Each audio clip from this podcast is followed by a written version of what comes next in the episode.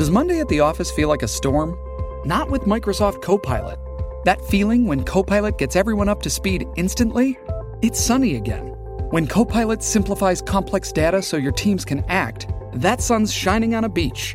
And when Copilot uncovers hidden insights, you're on that beach with your people and you find buried treasure. That's Microsoft Copilot. Learn more at Microsoft.com/slash AI for all. Forever.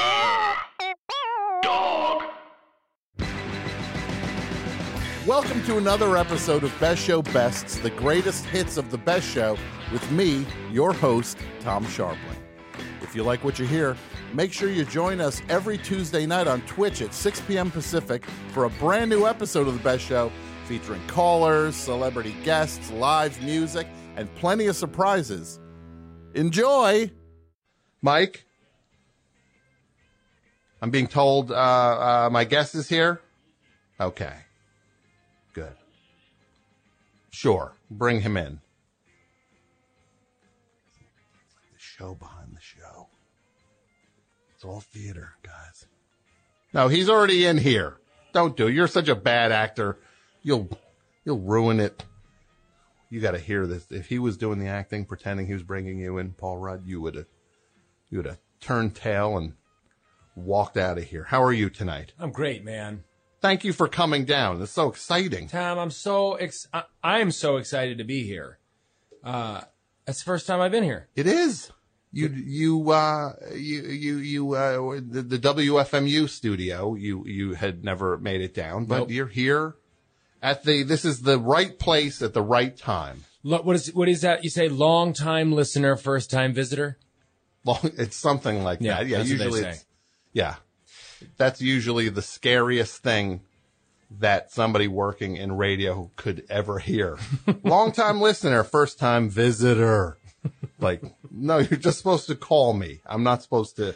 I just see showed up. Yeah. like, no, please. It's scary though. You know, I was sitting here listening to you know, I was listening to this show, and you were talking about Liam Neeson hosting the Tonight Show. Uh-huh. A- and it really is true that that was a much more common thing back in the day. And I think it would be fun if people did it more now. I think we've gotten out of it. It's so regimented now with Yeah. these things where you just know like the idea of people getting bumped is like a foreign concept now. Yeah, Because it used to be these talk shows. It would be just like, yeah, it's going well. Just keep them out, keep just keep them out there. Yep. It's crazy. Let him just go for another segment. And then just some comedian is backstage finding out just, uh, well, uh, don't know how to tell you this. It's, uh, Cliff Robertson went long. Cliff Robertson. Yeah. Cliff Robertson, uh, he caught fire at the, on that. and, and the Tonight Show was 90 minutes long. yeah. Which is amazing to think. Now, look, it is perfectly easy now in 2015 to be like, Johnny Carson was the king of show business, the master of the mo- of the talk show. Mm-hmm. I defy anybody. Just go if you went to the Paley Center and you picked August 19th, Yeah. 1978, you'd be like, oh my God. Really? This is the This most is boring thing I've ever Sometimes seen. you watch, yeah, uh, like, Yeah. Yeah, we, we tend to look at them with rose colored, uh, Yeah. lenses. I remember one time watching when he had a guest host, uh, the guest host was, uh, Tony Danza and he was interviewing Gerry Cooney, the, uh, the fighter.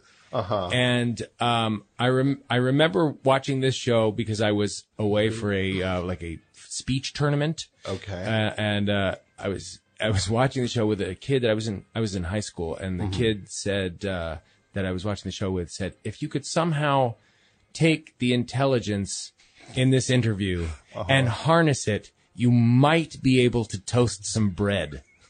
Which I thought was a, a, Only- a pretty good joke for a high school. Like, That's- yeah, yeah. And it's also, uh, accurate. accurate and weirdly uh energy energy forward thinking that that just like utilizing the brain power of Tony Danza Mm-hmm. and Jared. Not to look, Tony Danza, by all rights, seems like a, A decent guy. Yeah, yeah, absolutely. Everybody loves Tony Danza. And you know that's that's a tough gig. You're coming in and you're interviewing somebody, and you're interviewing Gerry Cooney, who I imagine is probably Yeah. a pretty nice guy too. Yeah. But look, the reason I'm like, if I knew, I'm saying this because Tony Danza long time lives in New York, and it's just like no time visitor. there's a good chance somebody be like, "Hey, Tony, they're talking about you on the radio." Yes. Next thing he's in a car.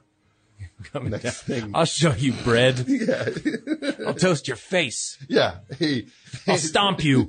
so he would have, yeah. And so Tony, but what's that call like when all of a sudden Tony, it's like the call comes in. Hey, Tony, you interested in uh, doing the Tonight Show for a week? Yeah, I'll do it. Of course. By the way, Tony Danza does everything. Well, yeah. Now he, uh, He's a song and dance man. Yeah, he, he's like an old fashioned Yeah. showbiz dude. It's great. Yeah. That's a there's there's not many of those guys. No, there's Tony Danza, Neil Patrick Harris, Mm-hmm. Hugh Jackman. Hugh Jackman is totally one of those guys where he can go from like Wolverine to Peter Allen. to Peter. That is like, how many people do you think saw saw Boy from Oz? Like how many like X Men super fanatics What, what's the crossover Yeah, the in that Venn Venn diagram? of just like it's Hugh Jackman, it's Wolverine. He's in the theater. I gotta get tickets. He's playing What? Peter Allen. Yeah, I don't know. Look, I don't know what it is. All I know, he's in that thing from the beginning to the end. I gotta see it. And then, then it's just like, Huh? oh oh boy, I don't know what I'm seeing here. And then, yeah, that would, I would love to see if that theater had like, Yeah. Like Dear Shubert Theater, I would like to lodge a complaint. I attended the show, the the matinee performance of Boy from Oz. But what would be that crossover? The guys that went there s- as Wolverine fanatics saw Boy from Oz, mm-hmm. walked out and said, "That guy can do anything." Yeah. But that guy can do anything. He can do anything. He really can. Yeah. Like he he's like one of those classic like like you have to be it's like what would you call it? It's like like in baseball it would be your a, a five pl- tool A five tool, player. a five tool player. Yeah. Yeah, okay. yeah. Like to be able to cuz the trick to me with that is to be able to be yourself Mm-hmm. in a situation which is the fakest situation ever where you're Yeah. saying like hey it's me hugh jackman and i'm up here doing this it's like you're not hugh jackman when you're up there No. doing those things like when you have to do those things paul rudd when you go and like like you have to on an award show and you have to like be you Yeah, I can't. but it's not you have to assume a version of yourself is that what that's like I guess I just I just try not to. I just try and read the prompter. That's all. I, I mean, I'm so Uh-huh. nervous that I can't. You know, also Mm-hmm. my vision's kind of crummy.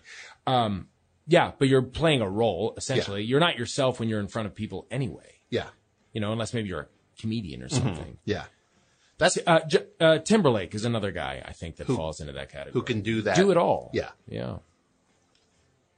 Not Justin Timberlake, uh, the Mike Timberlake, Mike Timberlake. I was going to say the producer Timberlake. Timberlake, Timberland. Tim, He's Timberland. He's no, he's, he's. I think it might be Timbaland. Timberland. Yeah. Yeah. Yeah. Likes Uh, he liked the shoes so much. He, I want to be called that forever. Yeah. You know what the funny thing is? You talk about that version of being yourself. Mm-hmm. Um, it's like when Donald Trump does, like when he'll be reading off of a teleprompter, he's, um, he'll, he'll be saying- Insane. insane.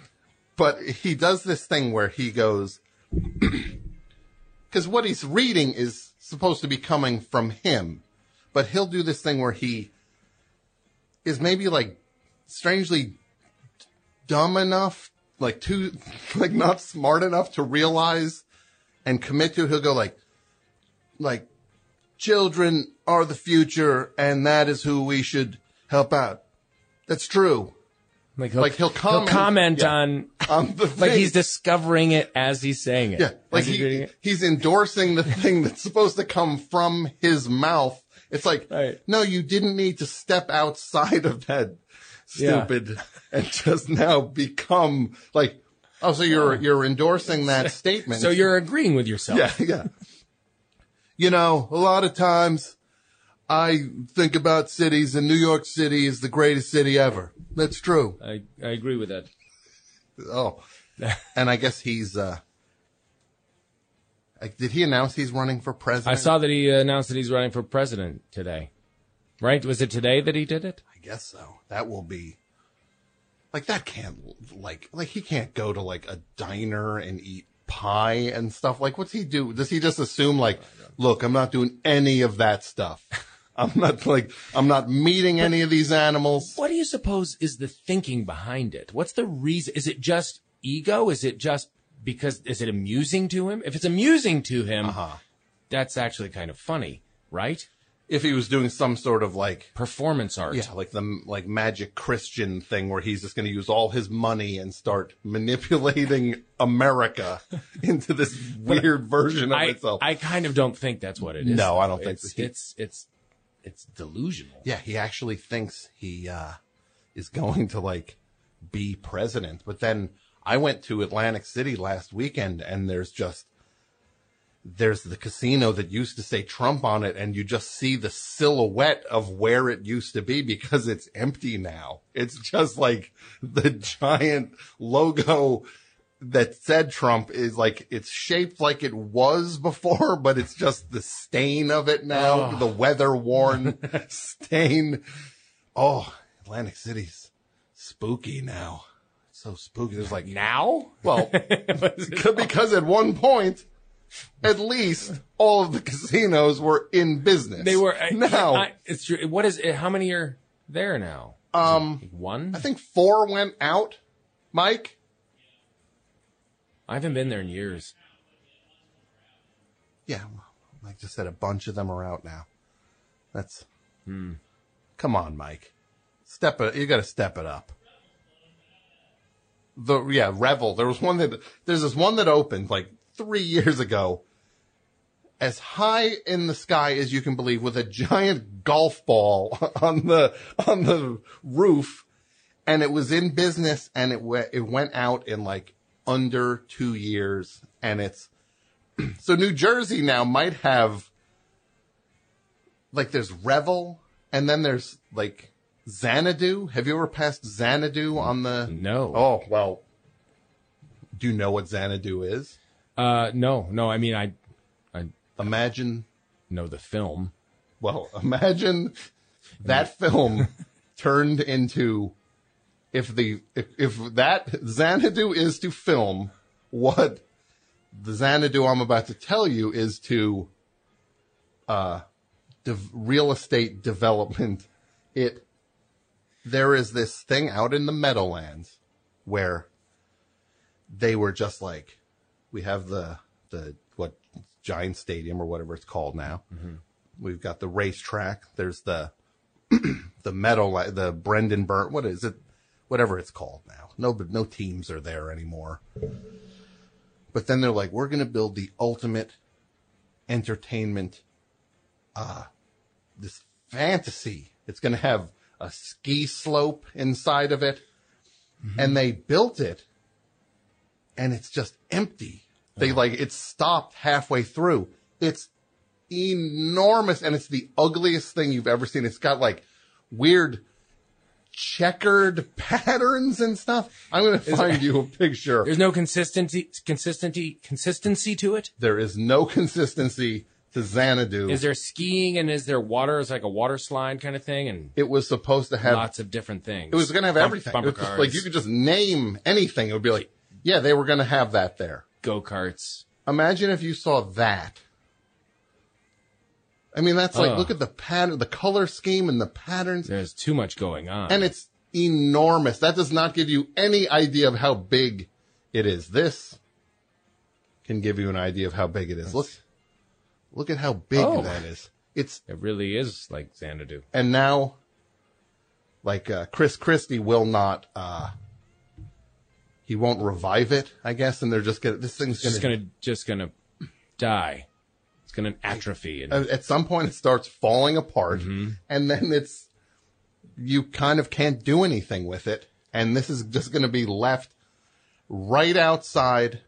It just in case anybody, it's almost like it exists where it's like, hey, you know, when people leave Newark Airport and go to the Holland Tunnel, they see all those garbage smokestacks and all Yeah. that stuff. It's like, is there any concern that there's not enough trash if they're going through the Lincoln Tunnel or the George Washington Bridge? we need a giant pile of trash for those people. like, what if they don't, if they just get off at exit 14? They're not gonna, but those people will see all the trash. The people who stay on it, they might just think there's nice things here. So what if we spend billions of dollars and then let this thing just start falling apart? crumble. It's so Like- weird. like like homes in Ireland that are made of stone and a and a you just see the shell of a ski slope, rusted out bumper car. I had an idea for Revel, this casino, that the way they could make money would be just ins- like install cameras every like like we're gonna put, and I think they could do it for this. This would be the ultimate version of it. Install like eighty thousand cameras throughout the thing.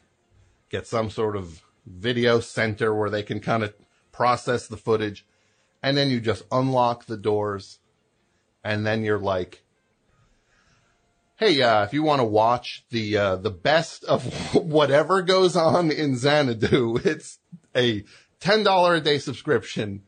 We will give you the best edited footage from whatever anyone who goes into that place starts doing, and it would be, I would do that. Yeah. I who wouldn't want to see what would just go down in Yeah, in this abandoned ski slope, in an abandoned indoor ski slope.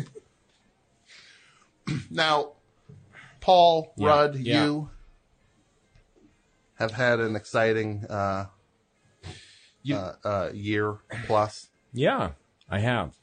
You, you, st- you've done comedy and and d- drama and all sorts of things, but now you are a superhero about to be. Yeah, about to be for the movie Ant Man, which comes out in July, that's right. July seventeenth. Yeah, it's uh, it's and it, it's strange to think that it's what is that about five weeks away, something like that. Yeah, yeah, I'm seeing commercials for it now. yeah. Isn't It's uh, crazy? It's it's pretty crazy.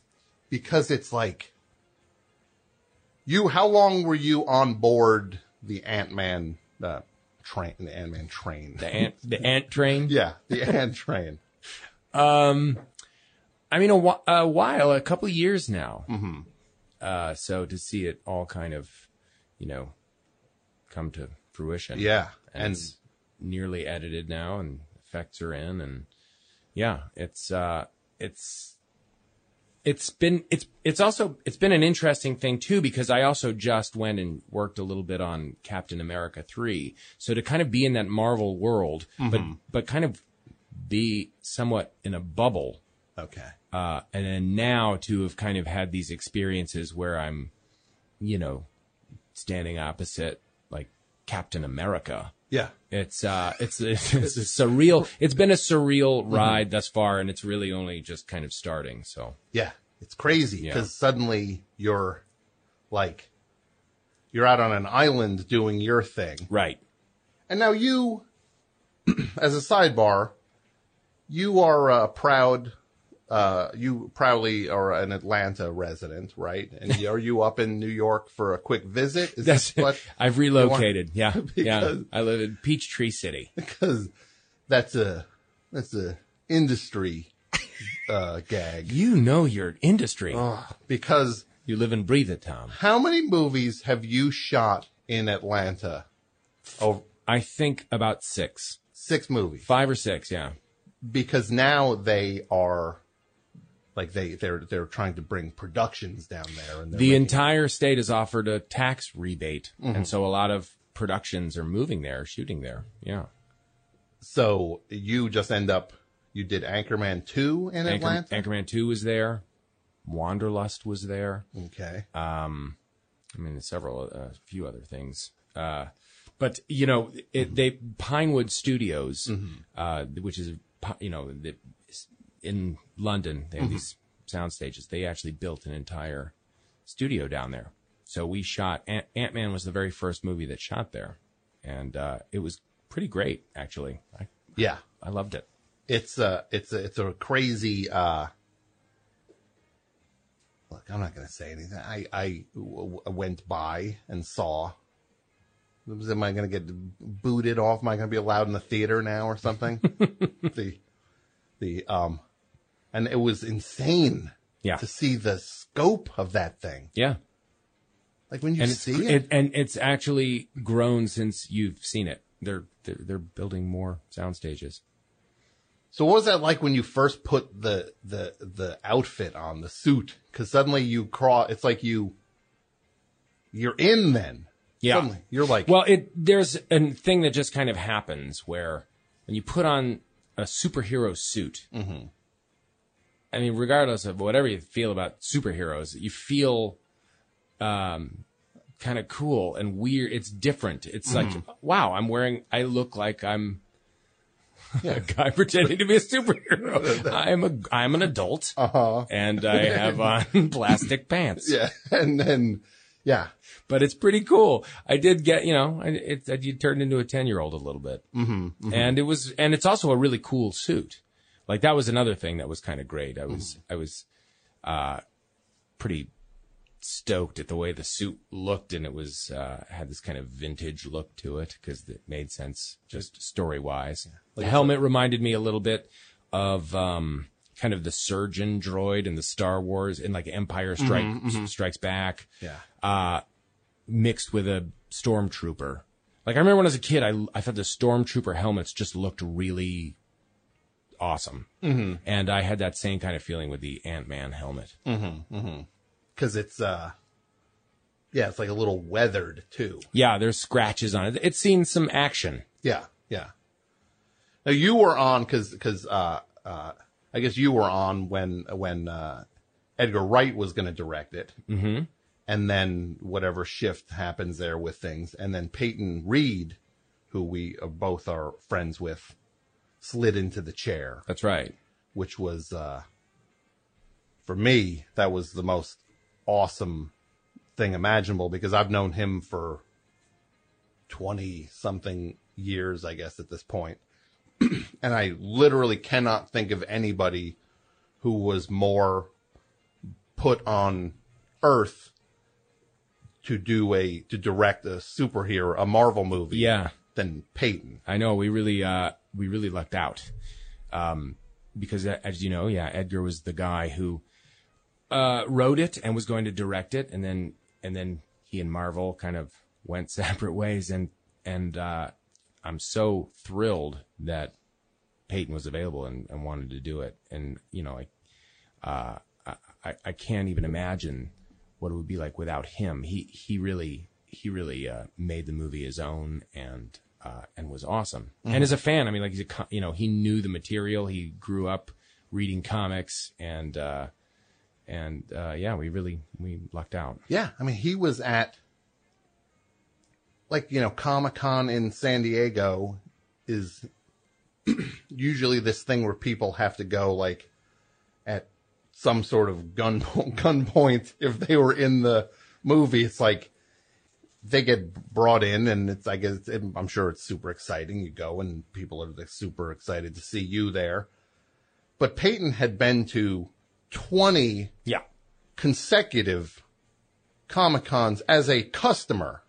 yeah. He was he was sitting on a stage this time as opposed to Yeah. row Yeah. W W Yeah. W yeah. Without him. row World Wide Web. yeah. So it's just like, I can't think of anybody who is more, um, just um just the perfect person to slide into that. He's so and that uh that voice of his though, right? Yeah. How about that voice? Yeah. Can you do an impression of him? No, it's got a kind of a, a higher pitch. There's a southern, like a North Carolina Yeah. drawl to it, but it's not like, it's not kind of like, it's not Danny McBride kind of North Carolina, but it's, it's, I can't Oh, Right. no, you were almost, yeah, go for it. I, I, Hey, it's Peyton. Does that sound like him? do, do it again. Hey, Paul, it's Peyton. Just wanted to know if you put the Ant-Man suit on. What? That's pretty, that's pretty dead on. Hey, it's Peyton. Hey, it's Peyton. Hey, Tom, it's Peyton. This is just meant to torture Peyton. That's just Peyton can also go right into the full on Southern, which he does often. Yeah. yeah. Well, well, well, well, I got That's right. Lordy B with the Mustard. he, it's a foghorn leghorn kind of Southern. yeah, yeah. Foghorn Leghorn would be like, can you uh, click it back a notch there? Uh, like that's uh, Well, now I say, well, now I say, well, now I say action. oh. So the movie went super fast too, though, right? You guys were just cr- going a million we were, miles cru- an hour. we were cruising. yeah, Yeah, well, it, it was all kind of truncated a bit because, you know, that we, the, the start date never really shifted. The release date didn't really shift. So we were, we started moving, but that was kind of a blessing in disguise, I think, because it just forces everybody to kind of think really creatively. You can't spend too much time pondering certain things and you kind of go with it. And, and, uh, and there's this kind of fuel and this energy to the entire shoot that actually played, I think, really uh, in our in our favor. And uh, it was also a very chill kind of set because Peyton's a pretty pretty chill guy. It was yeah, fun. Yeah, Yeah. yeah. I'm being told. So ra- that I got to wrap it up. No, no. Thanks for coming by. We got uh no, I'm gonna go here. That Tony Danza's on the line. Tony Danza's not on the line. Sir, who is on the line right now? Uh, I'm Charlie Morgan. Shipping can make or break a sale, so optimize how you ship your orders with ShipStation. They make it easy to automate and manage orders no matter how big your business grows. And they might even be able to help reduce shipping and warehouse costs. So optimize and keep up your momentum for growth with ShipStation. Sign up for your free 60-day trial now at shipstation.com and use the code POD. That's shipstation.com with the code POD. Hey, it's Kaley Cuoco for Priceline. Ready to go to your happy place for a happy price? Well, why didn't you say so? Just download the Priceline app right now and save up to 60% on hotels. So, whether it's Cousin Kevin's Kazoo concert in Kansas City, go Kevin, or Becky's Bachelorette Bash in Bermuda, you never have to miss a trip ever again. So, download the Priceline app today. Your savings are waiting. Go to your happy place for a happy price. Go to your happy price, Priceline. Bye for guys. Bye. Here we go. Charlie Morgan. Where it all goes down. You Got some Ant Man news. You got some Some some Harry Morgan stories. Yeah. What this is like showbiz central. It up really in is. here. it really, it really is. Yeah. You got a thing of the movie that comes out next month. Mm-hmm. And then we got a story from the set of Dragnet 68. It's like we're in the sitting room at Sue Menger's house. yeah. who who is who's the first person who you met in in in your your showbiz adventure who you were truly intimidated by? Courtney Gains Okay. from Children of the Corn. okay. Who um who is Courtney Gains? He played Malachi in uh, Children of the Corn. It was right when I m- moved from Kansas to uh, to California, mm-hmm. and uh, I saw him in a restaurant, and I remembered uh, that he was also in the movie Hardbodies. And uh, I remember the infamous scene where he flipped somebody off in 41 I different remember- languages. I remember that. You remember that? Oh, I do remember that. So I saw him in real life, and uh, I buckled. yeah. So that was that was the first. That was my that was that was my first big brush with fame. Yeah. What was the first person who you were now suddenly acting against and you're just like, or being directed by where you're just like, even if you're, and you literally had to be going, like full on, like the cat Costello. from full on Lou Costello. Yeah. like the, the Hong Kong Phooey kind of. Uh, uh, I, I, well, they're, uh, Pa- uh, Paul Newman. Okay. Yeah. Yeah. That, that's a, Yeah, that was, that was the biggest, probably the biggest yeah. I'd ever, and have ever experienced. Nicholson a little bit too. Uh-huh. Yeah. I mean, there's been a few of those guys that I've gotten a little, you know, wheezy over. Yeah. You told me one time about watching uh, Paul McCartney like play. Yeah. Yeah. That was, uh, that was every once in a while you find yourself in these, uh, situations you just can't believe. And I was hosting Saturday Night Live. I, it was the first time I had ever hosted that show and Paul McCartney was the musical guest. Or maybe it was the second time. Might have been the second time I, I host. I don't remember. Um, and, uh, and they don't normally do three songs. but they were he was trying to figure out what songs he wanted to do and you know when they show those little uh like they go to commercial and they show the pictures of the host those like Yes. bumper shots. Well all of those shots are taken on thursday and they are kind of taken in the in the afternoon just next to the stage where the band comes in and then starts doing their sound check. That's Okay. when the band starts. And uh and so I was doing those pictures and Paul McCartney was playing kind of his sound check and he played Jet and he played, um, uh, oh gosh, what, like, uh, maybe Band on the Run? I don't know. Uh, he was playing, he played a couple Wing songs and then they brought in a piano and he was just trying to figure out what he was going to play. And so he sat down and there weren't that many people there. And I was standing just kind of over his shoulder. I hadn't even met him yet or anything. but I'm standing over his shoulder and he just started, um, playing the long and winding road and then let it be and then he just started playing beatles songs and you know everyone stopped and a few more people started walking onto the sounds onto the stage and, Yeah. and listening and and he did a little mini concert and i was just sitting there watching his hands and his feet on the pedals uh-huh. and thinking i'm standing five feet from paul mccartney Yeah. playing beatles songs and it was incredible Those are the actual. hands Hands. those are the actual hands Yeah. Yeah, those are the those those are the actual hands that were, you know, like in Help and uh, Yeah. uh, Hard Day's Night. Like Yeah. those were the like at that Shea that concert at Shea Stadium. Those were the same hands. Yeah. Then now they're five feet away from you.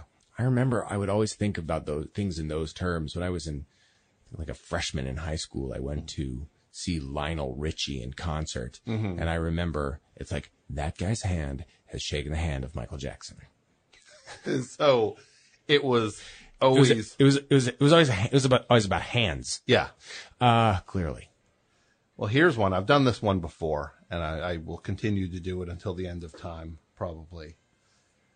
Kevin Love on the Yeah. Cleveland Cavaliers. And by the way, if anybody, I don't know what's going on with the basketball uh, game tonight. If somebody could tell me, please, um, Or the World Cup. or the World Cup. The, the women's World Cup. Yeah, they're both going on. Who are they playing tonight? Uh, are they playing like? Are they playing Nigeria or something? Okay. I don't know. I think. I don't know. So they, uh, so yeah, it's a big. Uh, somebody, somebody, tell me what's up with the uh, the scores. If only there was a place on the internet you can get. no, this scores. stuff's hard. This stuff's hard to find. No, what am I going to do? I got to keep this IMDb Char- Charlie Morgan. for Charlie Morgan open. You mean Charlie Morgan? With all those credits, you're telling me Charlie Morgan has never played for the Cleveland Cavaliers? Like he should have just played for like the '97 Bulls. Also, like the idea, like oh, he was in a one the Spielberg movie. his only coach, Phil Jackson, was his only coach. Yeah, he just And like he, was, he was coached by Phil Jackson. yeah, he only played he only played four games, but uh, yeah, he played with the uh, the team that won 72 games. Yeah. Yeah. It, uh, Kevin Love, you talk about shaking hands. You can say he shook the hand of someone who shook the hand of Charles Manson. Cause his, fa- his uncle is Mike Love from the Beach Boys.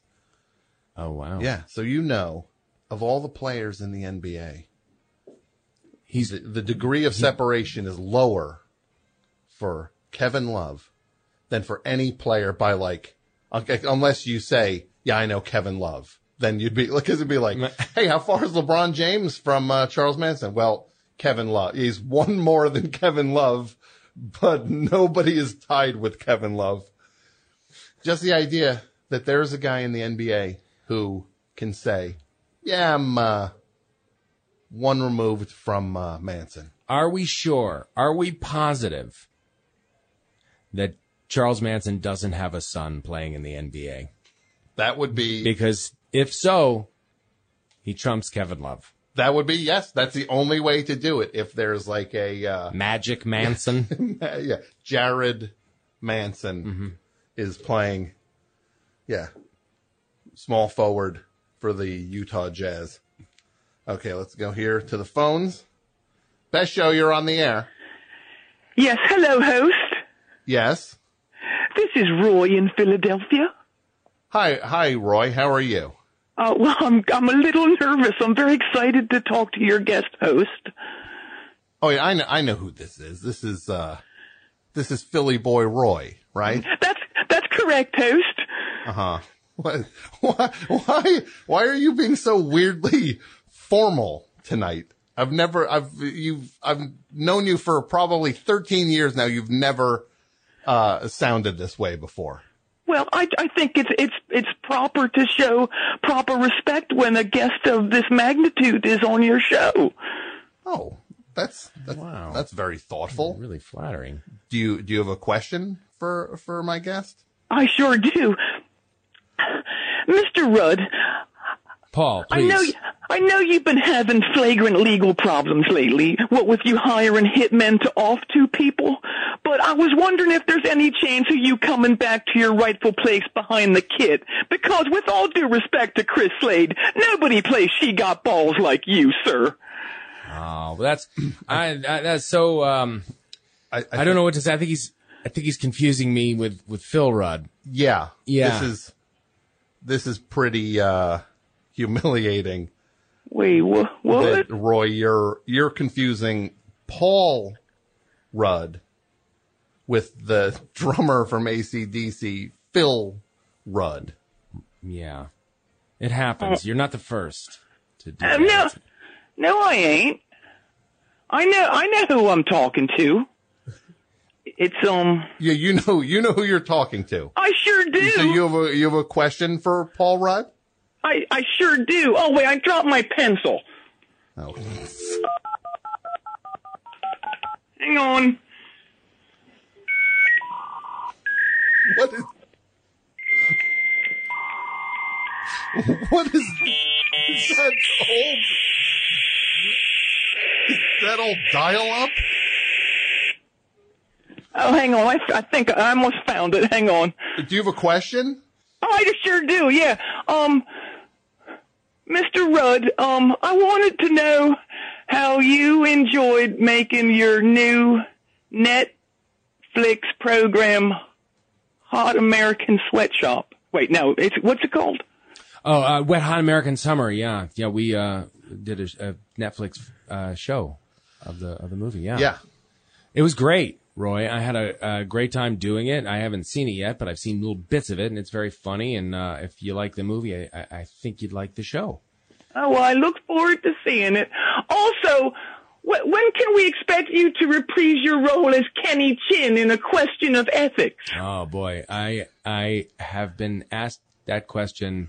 Never, no one's ever asked me that question, and Oh. uh, I, you know your stuff. I sure do. What about um? You think we'll ever uh we'll ever get a part two of the size of watermelons?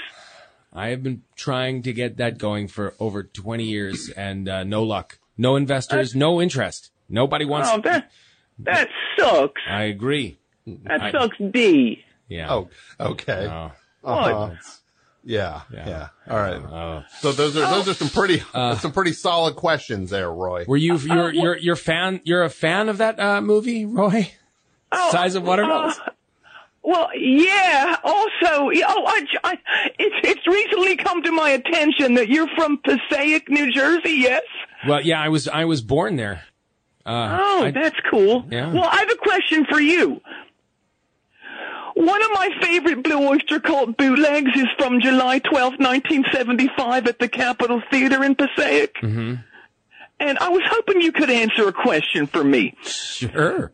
The tape I have of that show, it starts with OD on Life Itself. Right. But I know they was opening with Stairway to the Stars on that tour. Can you give me a definitive answer on that? I, I really don't know. I, I, I, I couldn't even begin to guess why that is or, or, or what that is. I, I, I was very, very young when that show happened and Yeah, it's 1975, Roy. Well, how old is this guy? Well, he's not. He, he was making movies back in the early 90s. Yeah, so that would that does not track for him to be at a show at the Capitol Theater in '75. Maybe you don't track to me. Okay, that's weirdly. I zung it right back in your face. Uh huh. wow. Well, Tom, yeah. I think I speak for all the listeners out here when I say this guest is a major disappointment. Oh, that's man. terrible. This is gr- what? Do you, how can you say That's, that? that, that hurt, that, that kind of hurts. I, Oh, just well- because I wasn't at the show? I mean, was it just because I wasn't at that Blue Oyster Cult show? Kind of, yeah, yeah. Well, Oh no. wait. What, what what what's going on there? Oh boy. Oh jeepers. What's that? Oh no. It looks like I got a real Philly style trilogy of terror thing going on here. a Philly style trilogy of terror. Oh, come on. Yeah, I sure do. What, what, what's that mean? Well, Roy Jr. brought home this scary tiki from down shore, Uh huh. and it looks like it's come to life. It's that's like the uh like the Karen Black thing. Exactly. Yeah, Uh-huh. yeah, yeah. that's one of the scariest things Oh, I've ever. oh no! What? Oh, oh, oh no! It's stabbing me. oh, it's stabbing me really good. Oh no! Oh, oh, Tom! It got an artery. I think it got the corroded artery. It got your corroded artery, I'm bleeding bad, Tom. Roy. I'm. Oh, oh no! Oh.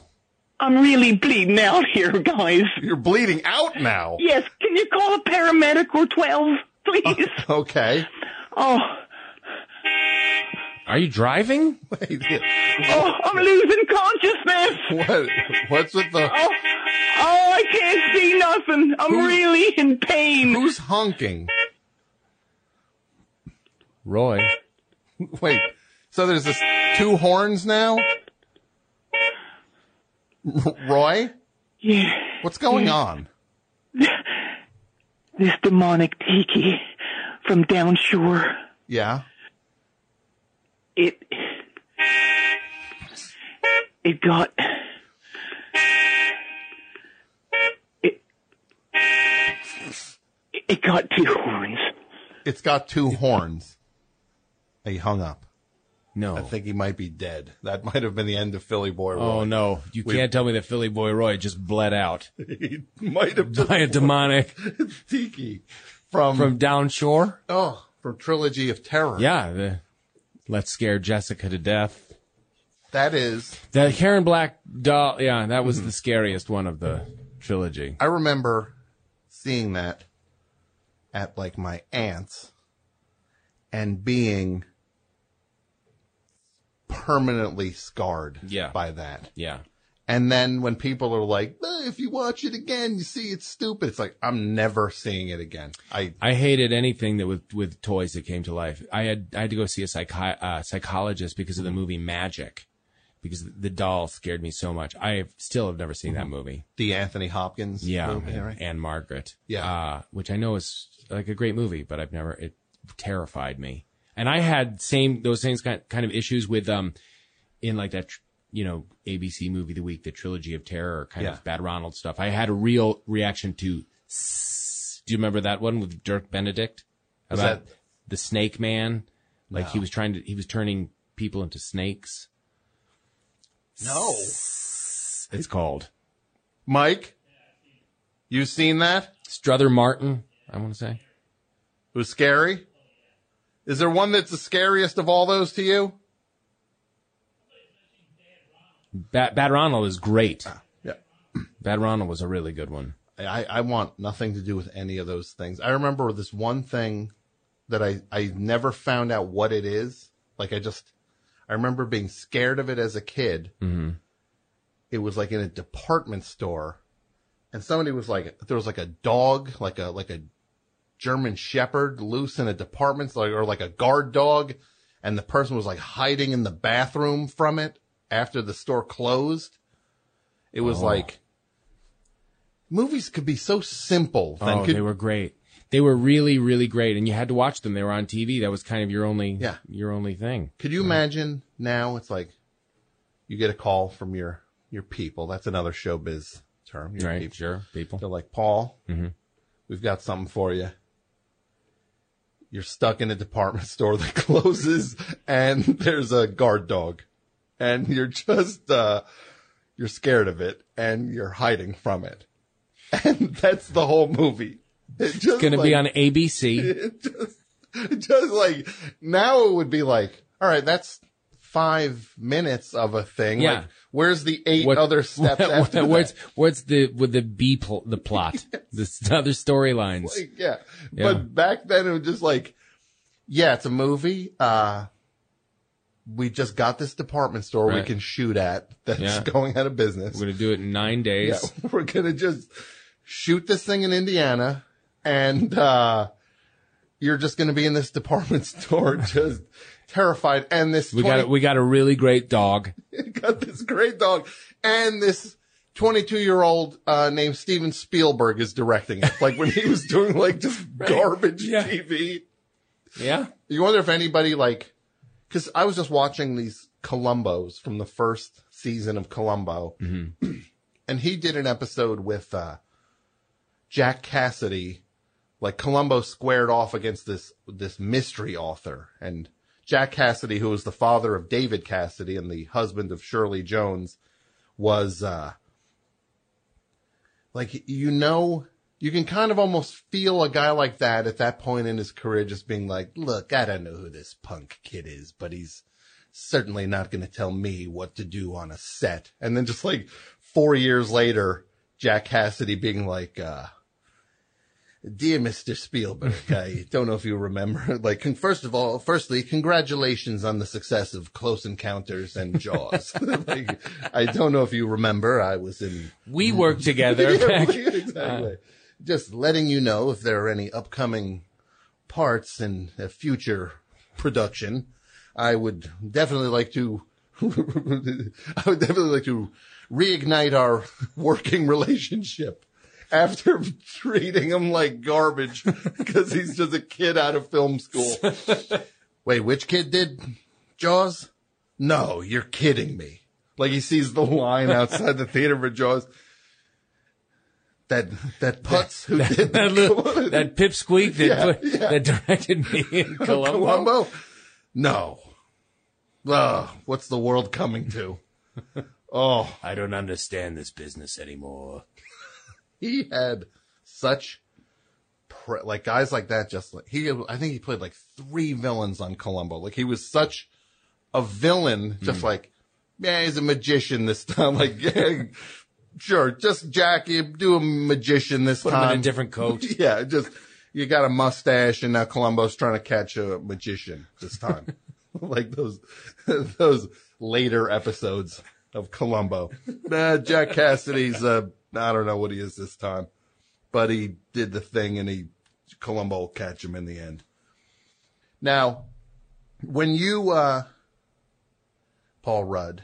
You d- d- during the the you are a uh, from from uh, Kansas City Yeah, pretty much. because you grew up you you I moved around a lot when I was little. I was like, uh, I was, I was born in New Jersey Mm-hmm. and I lived there till I was about five. Then I moved to Kansas for a year, then Mhm. California for about three years, and Okay. then back to Kansas when I was 10. Mhm. And then I lived in Kansas kind of from 10 to 20. So the formative years uh, of my life, I'd say, were in Kansas City. okay and you at what point did you become like a uh, uh, a Royals fan because that that's been that's been a was it like last year or No, like- no, I was a, I, like, last year, last year I decided to root for the team. was it like when they was it like when they went to the World Series, Yeah. or was it when they made the playoffs that you got on? What, and then I got aboard. You're like, I didn't realize they were even. It wasn't until the uh, ALCS. yeah, then you're like, I'm like, I'm going to oh, You know invest. what? You know what? I have a tie to the to that town.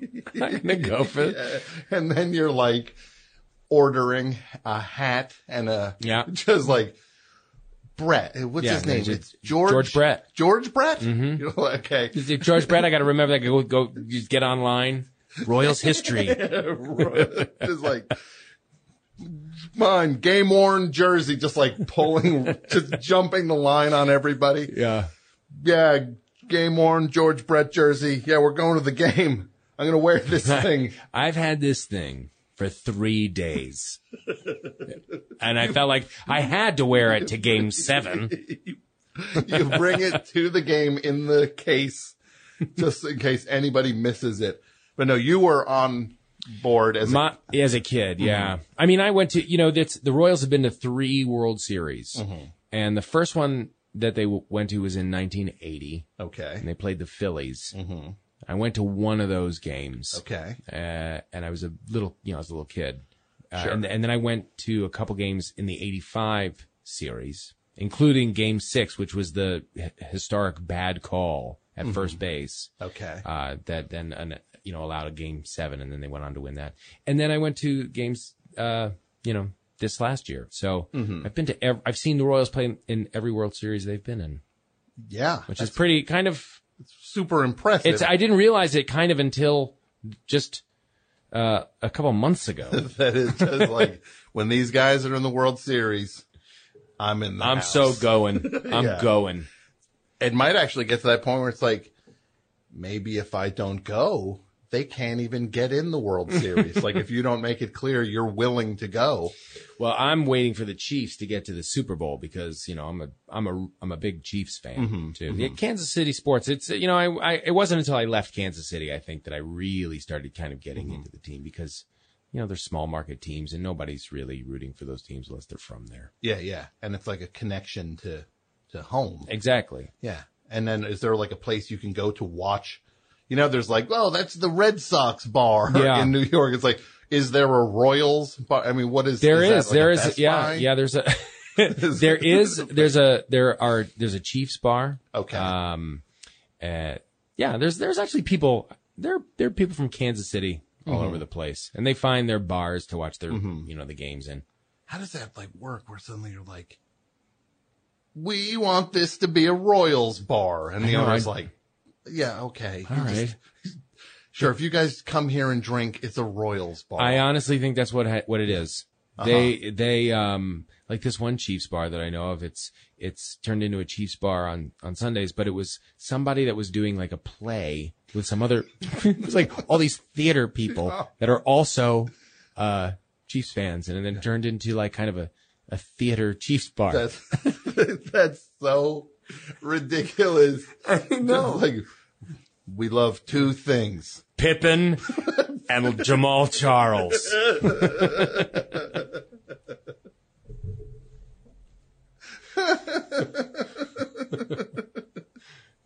Yeah.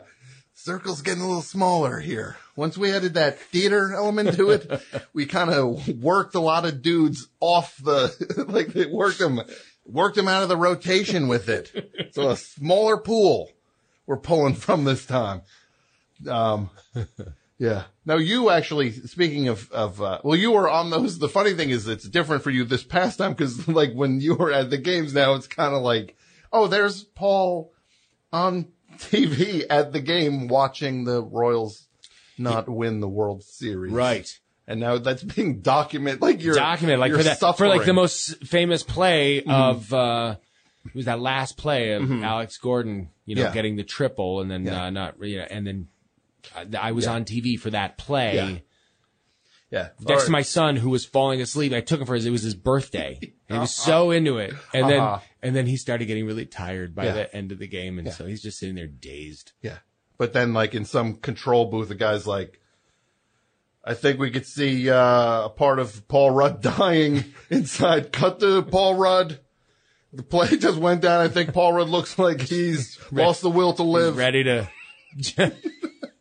just uh, end it all. Yeah. You did, like, in terms of you doing theater, to, to go back in the, the way segues work, is we do them like that. It, uh, Well done. yeah, you, uh, although I'm not supposed to point it at, like, I've kind of undone my work by stepping outside of it. Not unlike Donald Trump doing that within the speech. Maybe I'm not as smart as I thought I was. I'm just as dumb as he is. Um, you, you have done theater on and off through your career. That's right. Yeah. And the last time you did, uh, you did uh, a, a play with, uh, Michael Shannon and, uh, Ed Asner. Yeah.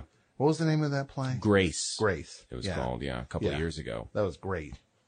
And you, you, you had, I had asked you, um, cause like people laugh at weird, cause it was a play, it had funny Mm-hmm. things in but it's not funny. It wasn't. It wasn't a straight up comedy. No, No, it was pretty intense yeah. and dramatic. Yeah. kind of within, not spoiling anything, within the first minute, you're like shooting people. Yeah. Yeah. So, and then it builds out from that. Yeah, it starts, the play starts with the end of the play, and then Mm-hmm. it goes backwards, and we actually walk backwards and do scenes backwards. It's a, it was a really kind of an experimental, Mm-hmm. for a Broadway play, it was a pretty interesting and experimental play. Yeah. And, uh, and yeah, it was pretty intense. Yeah. But you, like seeing it, there's points where people are like, la- like laughing. Cause there are funny, there are fun, Sure. funny Yeah. moments and, Yeah. and laughter is not just, does not just mean, I think this is hilarious, Right. which is why I'm like, people laugh for all different reasons. But you, you said you could hear laughter at literally any, like over the course of the run. Mm-hmm. Every moment you heard a laugh at any of those given spots. Like, like, like even at the most brutal of things, Yeah. you'd still hear somebody. Chuckle. Yeah. Yeah.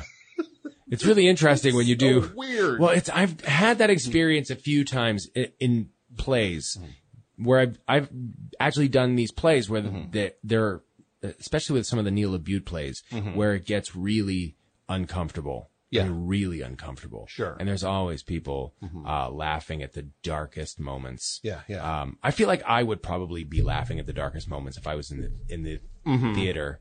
Yeah. Uh, um, sometimes because it's darkly funny, but but it's it's it's weird. People just don't know exactly how to handle mm-hmm. their own emotional reaction to things, and sometimes it's nervousness or whatever. And yeah, it's kind of strange to hear laughs in places where you don't think they're warranted. Cause you, you can hear everything also. You're- Everything. We're very aware of everything that's happening in the audience. It's, it's Like- so weird. you can hear when somebody is unwrapping a candy. You can hear every cough. Um, uh, you just become very uh, aware. Mm-hmm. We were doing that play, and I was one time was very aware of a kind of a noisy, noisy kind of a rustling, and people were talking, and I was, and I, and it kept growing and building, and I didn't know exactly. Oh, like, yeah, yeah. I, this is, yeah, and- what? yeah. Yeah, and I and and I I wasn't sure what had happened, but it wasn't dying down, and I thought, oh my god, is somebody having a heart attack? Do I need to stop the play? And uh, we, mm-hmm. we didn't. And Mike Michael mm-hmm. Shannon just started yelling his lines into the direction of the sound, and it scared everybody so much that they got very uh-huh. quiet. And it, I went off stage only to find out that somebody had actually thrown up, like puked. Oh, they were sitting in the front row of the balcony and puked over the balcony onto uh, the seats below that onto like 20 people. Just threw up. Uh huh. That was a first. Yeah, that's, that is a, that's a, And that was the critic of the New York Times, Ben Brantley. it was just that. Yeah, because then the, then what? Like it's funny because people are also getting so casual in the way life works now to where Mm-hmm. it's like you see pictures of people flying like 50 years ago wearing suits. Yeah. Yeah. Like, could you imagine? Like, Riding on lucky. subways. yeah, like on a flight now, you're lucky if like people have like pants on, like long Oh, yeah. pants on. I remember when I was in high school and I'd flown Mm-hmm. my, the reason I even grew up in Kansas City, my dad worked for TWA. We flew all the time. Uh-huh. I always had to dress up when I flew. Mhm. And, uh, my friend Jeff was flying on, and he's like, hadn't really been on a plane before. Mhm. And so, I, of course, my first question is, well, what are you going to wear? What, what are you gonna wear I don't know, probably plane? just like shorts. I'm like, you can't wear shorts on a plane. Yeah. And he goes, why not? I said, you can't. You're flying on a plane. You're not allowed to wear shorts. I think, by the way, I was thinking I must have been in like 10th grade. Yeah. And I go, I'll bet you $20 you're the only person wearing shorts. It Uh-huh. fine. Yeah. So, I, so like, And- he, of course, every, I, I, I lost $20. Yeah, because now you fast forward, and you're lucky if half the people on the plane are wearing like day Pants. day wear, like Yeah. day- like it's when you're when it's like eleven, and it's like it's like three in the afternoon, and then there's like people in like pajamas walking through the airport. It's Yeah. like. Where are you flying? What are you flying to Singapore? If you're flying, Carrying like a pillow, Yeah. their own pillow or the, yeah. and it's like, it's like, look, if you're flying on a 22 hour flight, fine, wear your sleep clothes. But then they're like, yeah, I'm flying from, uh, you know, from Newark to, uh, to, To uh, Atlanta. to Atlanta. Yeah. It's just like, that's a two and a half hour flight. I just want to be able to sleep. It's going to be comfortable. Yeah. Oh, used to be, uh, Yeah. Yeah. Well, we're a day. Look, we are getting dumber and sloppier and everything. We're de- we're in we're declining. We're getting we're just you know we're getting worse. we are getting worse. We're getting worse. How are you doing time wise? Are you? I'm fine. You fine? Yeah. You just give me the high sign. You Just all you do. That was uh Dudio, the dude who built the studio. He makes me call him Dude. his- Dudio? He came up with his nickname. Dudio. He's like, I want. I think I want to be called. His name's Jason, but he's like, I think I want to be called Dudio. When, when- every time he pokes in, you should play Sussudio. Yeah. It's like his own entrance music. Oh, that's the you just said. That was like you just dropped a bucket of poison in the In the room. in room. the water supply. Su- now Sue, Sue. Because next week he's going to be like, like I'll just like a file will show up. I'll just see like an email from him with a little paper clip in the corner. Yeah. To say like, Oh. it'll just say like If I just started a bit you didn't want started. an idea. The email will be called subject, su- subject, do dudio. Like he'll get somebody to record Do- do- it. Like kind of a novelty recording. Yeah. Do, do, dudio. yeah, Whoa. He'll just get somebody to go put do do dudio together. Now, Paul, with with Ant Man, it's Yeah. uh, it's uh, it's ex- it's it's exciting because it's it's uh it's uh, it's Ant- like it's like an under. It's like it's like the a superhero that you should be playing in a way. It's kind of the perfect one for you. the anti-hero, the weird, like a, a not, you wouldn't, a minor chord kind of Mm-hmm. superhero. Yeah, with a, with a, a a point that goes under all of, everything else is about big, bigger, Right. biggest, and then you're just kind of not playing by any of that. None of that. And a guy who is just a guy. Yeah, No, born without any kind of superpower. Mm-hmm. Yeah. so it really is the suit. It's the suit. Yeah, Yeah. and it's it's got uh, You got to know how to use the suit. mhm, And you have to know what to do when you shrink down. mhm, And there's a lot to learn. Mm-hmm. It's a pretty steep learning curve with the suit. with all of it. Cause it's not just the suit. You got, you know, yeah, you're, there's, there are ants to contend Mm-hmm. Yeah. with too. But none of this made the movie, though. None of you learning how to do the suit. None of you learning how. None of the suit or the answer in the film. It's a really, it's a weird, it's a, it's a weird thing. People Yeah. are going expecting ants Yeah. and shrinking, and it's none Yeah. of that. You just, it's like there will be blood, where you just, he's like, It's a lot like, it's a lot like my dinner with Andre, where I'm just sitting across from Michael Douglas, and Uh-huh. we're we're talking about potential and suits and and you know remember the Ma- thing, atomic distance Yeah. and things like that. just talking about it. Ta- the movie starts two days after the movie should have started, and it's just you guys. Boy, that was some adventure, huh? Wow, we did it. Yeah. we just did. Remember when you shrunk down and then you fought uh that I thought, guy. I thought you were going to get killed in that fight, but, But you made no. it. And here you are. And then the ants. Did you did you get the salad? Is that yours? exactly. Like, uh, and it's like, oh, the things the ants did. oh, You, if only others could have seen what we saw. I mean, they are called crazy ants for a reason. Cra- crazy ants. Now, it uh, it's uh, it's awesome. Kevin Corrigan came by last week. I love Kevin Corrigan. Kevin, yeah, Kevin is awesome, and I, I, I thought he like if anybody, if Marvel's going to play this thing all the way down the line, he should be some sort of superhero. Yeah. at some point. Imagine. Yeah. I thought Doctor Strange. that's exactly what I said because he skulks around the mm-hmm. village. Yep. And that's what Doctor Strange did. You walk through, you walk through that, like, and suddenly it's like, oh, hey, Kevin. And then it's like, like, that's what Doctor Strange would have been. Yeah. Kevin Corrigan walking Yeah. around. Abingdon Square. With a paper under his arm. He, he came in here last week and did impressions. He did a thing. It was probably five minutes long. It was a one man performance of him doing the the scene in First Blood, the uh, first Rambo movie, where right. it was Christopher Walk. He did Christopher Walken playing uh, Richard Crenna, the Richard Crenna Yeah. role, and then he did a, uh, I guess, an Apocalypse Now era Marlon Brando as Stallone, and he did.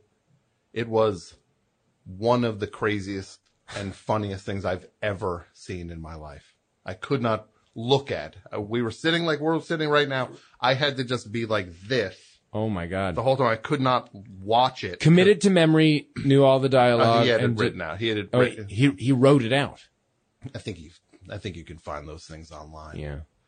Just like uh, the Ant Man script, which I just put up, guys, over at. Don't let Charlie know. He'll send the FBI. Oh, that's right. He's gonna Charlie. Charlie No. Morgan Yeah. Will uh, send a team. Get 'em, boys. He'll What a come- voice on Charlie. Yeah, he, yeah, that is, and you can hear because when he first called, somebody was like, like, yeah, he said he's Harry Morgan's uh, son, and then look, there's a lot of pranksters and tricksters who call Mm-hmm. this, uh, and then There's a lot of people out there pretending to be Harry Morgan's son. Let's yeah, well, get fir- real. First of all, that answers the question right there. It's like no one. If you No. if if you called pretending to be that, I'll just pretend that you are it because that's really No, um, you are that. Yeah. If you're saying that's you, you, that is you. You get to be because it. nobody Yeah. is pretending No. to be that. That's fair. You get to, you are Charlie Morgan, son of Harry Morgan. But his voice, I was like, yeah, no, this is clearly the son of Harry. Like you could hear the, the, the, There's authority in his yeah, voice. yeah. And you can also hear him like, just picture him on the, being on the wrong end of that voice in like business affairs at like Universal Yeah. Studios. Like going home from work after just like, well, Charlie Morgan just uh, tore me a new one. Um, boy, I need a scotch. Charlie was on the warpath today. Mike is saying line one. You sure about this, Mike? Best show, you're on the air. Hi, Hi, who's this? this is Annie from Kansas City. How are you, sir? I'm good. How are you? You're here with Paul Rudd. Hi, Annie. Hi. Hi, how are you, sir? Um, I called in. I didn't know I've been on the phone, but um, Paul, I just wanted to say thank you for, uh, I don't know if you talked about it, but the Big Slick event weekend. I haven't talked Um, about it. Everyone is really excited, and yeah. Well, awesome. I am too. This is a really cool thing. It's our sixth, uh, our sixth year. I don't know if you know about this, Tom. It's the event you do. Yeah, it's it's coming up this uh, weekend in Kansas Oh, wow. City. Okay. Yeah, and uh, it it's to raise money for Children's Mercy Hospital. Okay, and and what what is it exactly? Well, there are some other guys I know that are from Kansas City, and we all do this charity event together. Jason Sudeikis, who Okay. uh, w- we went to the same high school, Rob Riggle, who I went to college with, and uh, Eric Stonestreet from Modern Family, and Dave Koechner, who's in Anchorman. We're Sure. all from Kansas City, That's crazy. and we uh, uh, we co-host this event. Mm-hmm. Uh, it's kind of like a two-day event. We go and we play a softball game before a Royals game, and then and then we watch the Royals game. They're playing the Red Sox okay. on Friday. Then we do uh, a bowling event on Saturday, and then a big show on Saturday night. And uh, and people fly in. We have lots of uh, other celebrities, and we and we auction off things, and it's and it's great. That's awesome. Yeah, That's really and our families uh, our families uh, run it too and organize it. It's all just our like our moms and Mm-hmm. dads and brothers and sisters. It's a very it's a family affair. That's fantastic. And wh- if people want to find out about that, what They go do to they- bigslickkc.org. Okay, and that's and, this uh, this weekend. That's this this weekend. that's awesome. Yeah. Yeah, I, am sorry to interrupt, guys. Um, I just wanted to say it's really exciting for people who live in Kansas City to have um, like celebrities that represent Kansas City come back and support the hospital, and it really is amazing for the kids. So thank you for doing that. Oh man, thank you for calling. And it's eh, honestly, Of it's course. it's a blast. We love doing it. And Awesome. and one thing's for sure is that um, we all feel as if Kansas City really is still kind of our home. You know, we grew up there, and that's where our families still are and friends. Sure. And so it's great. Yeah. Is there a chance that in a future year you'll just be like, just tell them Ant Man is there, and then Just send well this. The, I just send somebody else in the suit. or, just he's running. They won't be able around. to tell he's running around. He's little, Look, you. he's there. You just you don't see him, but he's there. just like some other year. You just pre-record a thing. hey, it's me, Ant Man. I'm in the stadium. Please watch where you step. Look out, Ant Man's here. Just like, and you just hear in the background, like, just like strip club music in the background.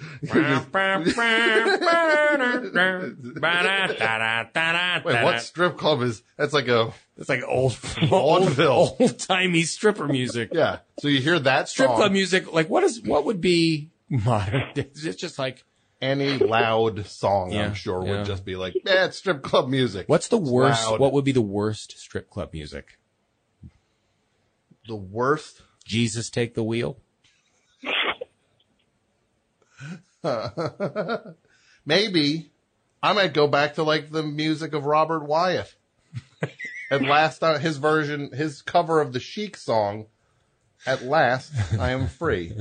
if you've ever heard, I would say that. Where is it? I know I've got it on here because this is the kind of morose stuff I actually listen to. it would be something like this. Oh, great. I don't know. I think you could kind of take your clothes off to this.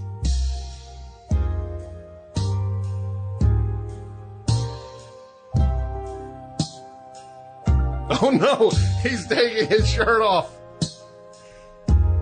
And the pants. And the pants are coming off now. We'll wait for the vocals to come in and then we'll get an idea how this would work.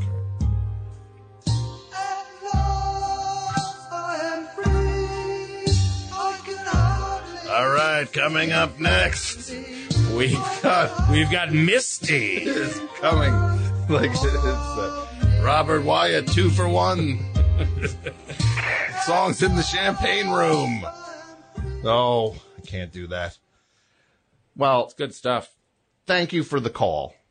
Oh, it's my pleasure. Have a wonderful night, guys. You too. You too. Thank you. Thank you. Do you want some water or something? Yeah, I'll take some water.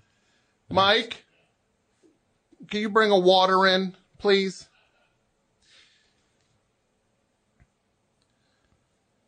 You know, I I was I was thinking what the worst strip music, and Uh-huh. I, I made the the joke about uh, Jesus take the wheel, Uh-huh. uh, and I didn't think like the next thing next thing I thing I thought thing I thought of still about um, Jesus, but I was thinking Jesus, the Gavin Bryars, Jesus blood never failed me yet. Uh, What is that? I don't know that. oh, it's amazing, but it you, you can't really strip to that.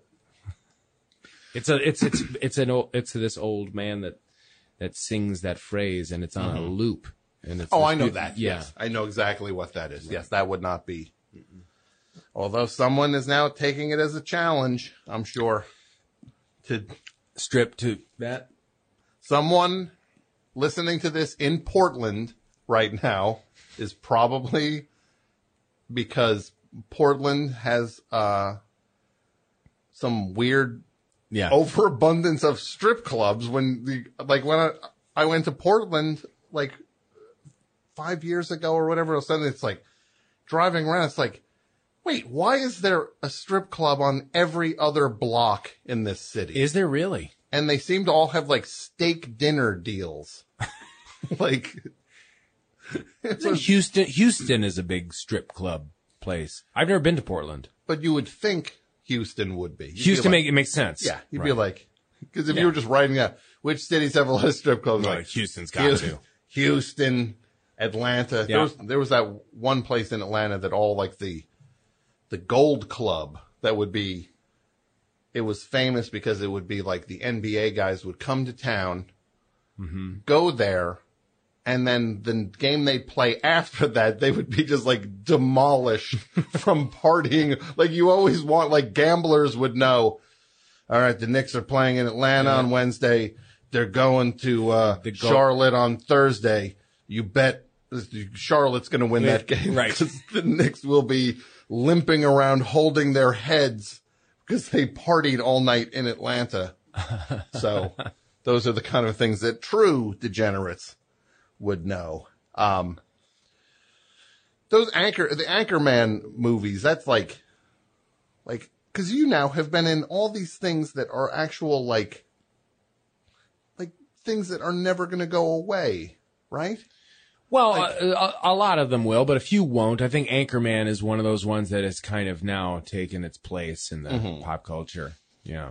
Yeah. And, and, uh, uh, uh Clueless Right. and Yeah. Friends. Well, Friends, I was basically a prop on that But show. you were, but you were on it though. You got to like say, I'm on that thing. At the very end, I was Mm-hmm. uh, I did a I did some episodes of that. Yeah. Mm-hmm. What is it? Which was really uh, strange experience. And to like join a thing as it's like, yeah, this is the biggest thing ever. Yeah. You're now, you're- yeah, they're sitting in like Central Perk. Yeah. After like seeing it on TV, like I remember, Uh-huh. uh, it. I I never got over just the weirdness of that. Mm-hmm.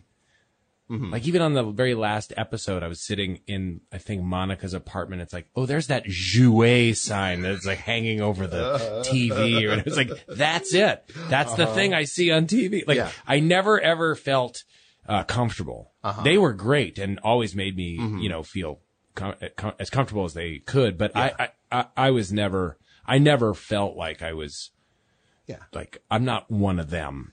The, the show is really about them, and I'm just gonna, I, you know, I was like, I was- I was like Robbie Rist, I was like cousin Oliver. Speaking of the, the going back to the sitcom Yeah. But that they, brings in the, but I was, I was the Danny Cooksey of Friends.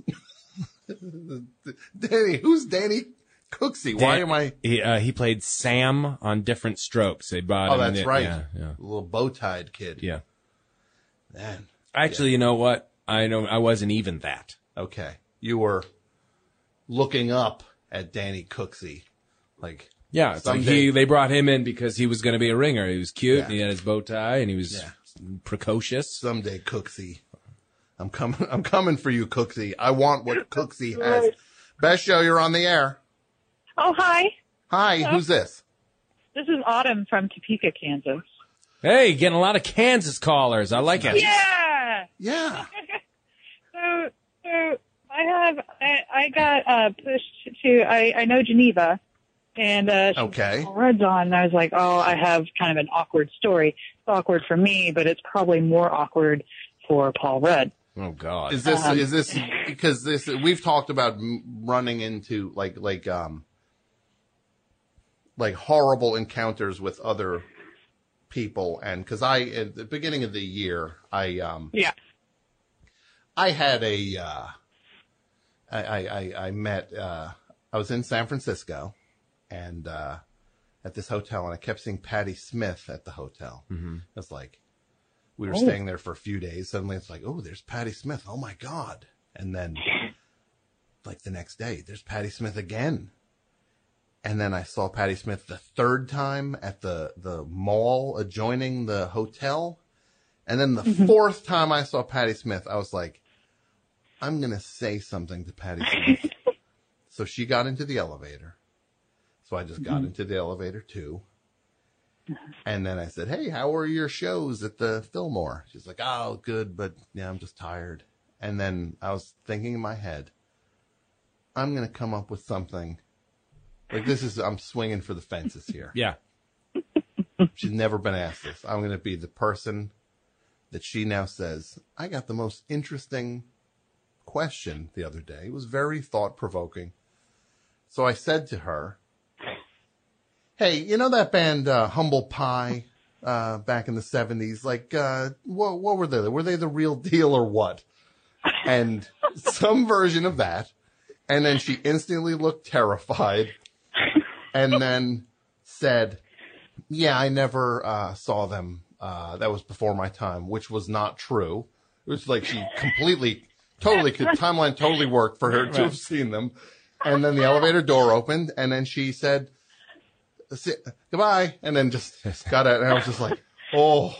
oh, but it was so, I was so happy that I flamed out like in 2015 to just eat it straight up like that is such a, it's such a healthy experience to hmm. just be Yeah. brought low. Back to like who you, this is what you this is what you felt like your whole life. Yes. Don't get too big for your britches because this is this is the base of which we're all supposed to be operating Yes. from. And to know that It's still real. Yeah, to know that I was not, I am not miles from where, from whence I came. I was like inches this whole time. Uh-huh. I was inches away from the the worst version of myself.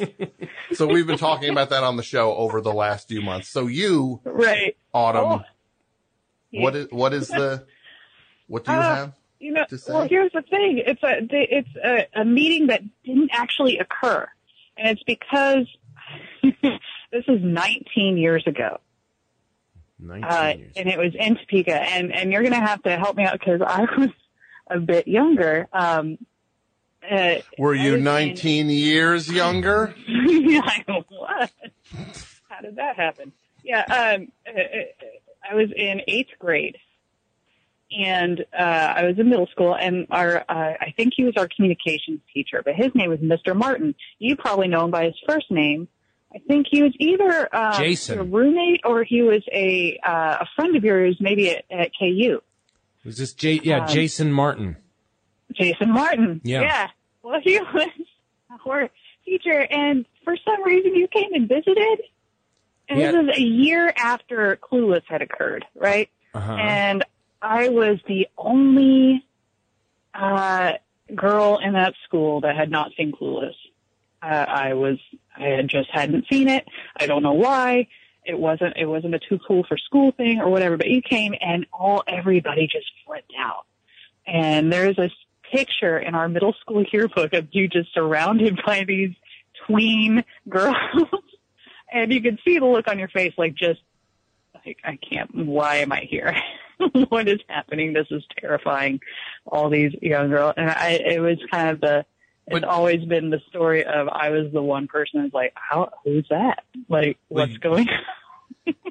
It's okay though. You Yeah. can't see every movie. I was so uncool. No, time, but- I remember uh, Jason asked me to come speak to the class. Mm-hmm. I think. What was it about? Because he was communications. Well, teacher, yeah, right? and then he went and went on to teach English. I remember I went Yeah. on to talk about Yeah, yeah, yeah. Shakespeare at the time, and I was saying something to the kids. I don't know if this was a your if I was talking to your class or it was another class that he taught where I was saying, you know, the sonnets are like it, it was like the musicians of the day, and I said like you know it's like if you guys are like listening to uh, REM, and they all just were, and they were all just they all just went ew like I felt like I was. 80 years old. I was, yeah, I was like, I, was so over by then. I know, and I I didn't. They Like, weren't to I me. think my crush with eyeliner Kids. had just come out. We're like, ugh, over it. You know. Kids don't like Yeah. REM. Oh, oh God, I'm a What? am a fossil already. Yeah. And I'm being told online that I am with the Patti Smith story that I'm I've removed the phrase that I said to her back in the day. Did you see Humble Pie? Which apparently people think that's the crux of the the true the true humiliation point of it. That is you that- said back in Yes. the day. And I just so I I was probably blocking that out and coming Well, up with a softer version of the story that I could still live with. But now, thank you uh, It's all come for out. bringing somebody, it back to the original point of horror with it. somebody has like the elevator tapes and they've memorized it. The Yeah. camera on the thing is like, oh no, Well, look, I know exactly what you said. you can't worry about the fact that you didn't see that you've had a chance to see it. Now you've seen it, right? Oh yeah, yeah, yeah. Okay, good. Uh, and then again after, because and then but I actually saw it because you came, and I was like, well, I mean, I have to see this.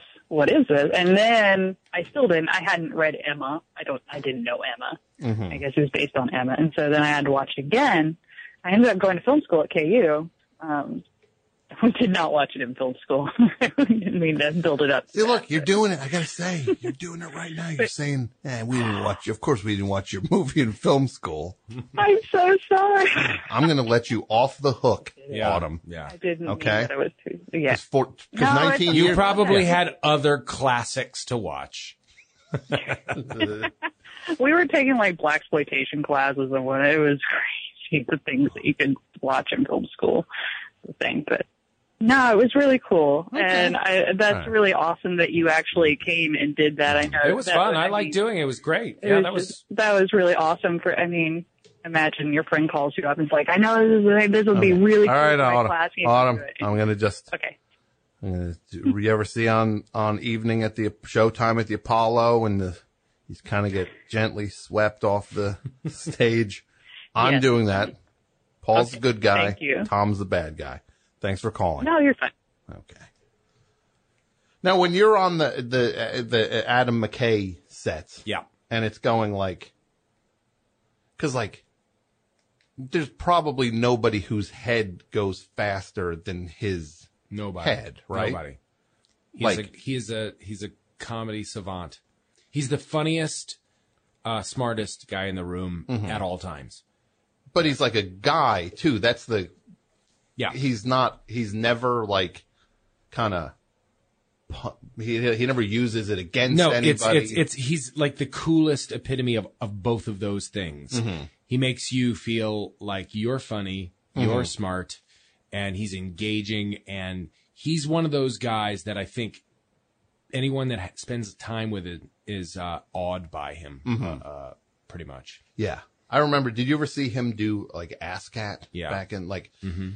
And it would be the thing where like it's at the UCB theater when you'd have everybody there, like all of the UCB people. So you've got, you know, Amy Poehler and Matt Walsh, and then you've got like Tina Fey and Horatio Sanz and Rachel Dratch, and just you know, Yeah. 10 other people are up there. And then he would be the only person who could like make all of them just watch a Yeah. guy just kind of crack his head open. it's unbelievable. He's something. I mean, he really is incredible, and and you know that he and Will are such a great partnership, mm-hmm. and there is a bit of a yin and yang there. There's like whereas Will is kind of equally mm-hmm. hilarious and facile and bright, um, and personable. Mm-hmm. There's a lightness with Will, whereas I think Adam can get darker and weirder, and they really know how to complement each other.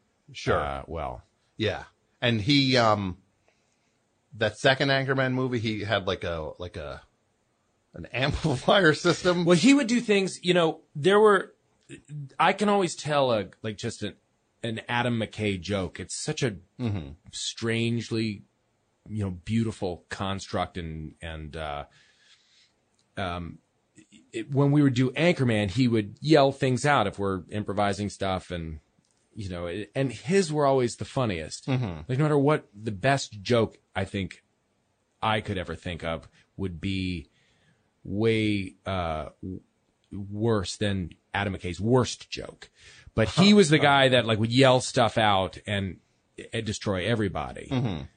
Like when we were doing the the warm ups and it was uh, saying you know like uh, unique New York and, Yeah, and yeah. the uh, arsonist has oddly shaped and and it just kind of none of that was really scripted. We all just kind of started making these things that were not tongue twisters or Yeah.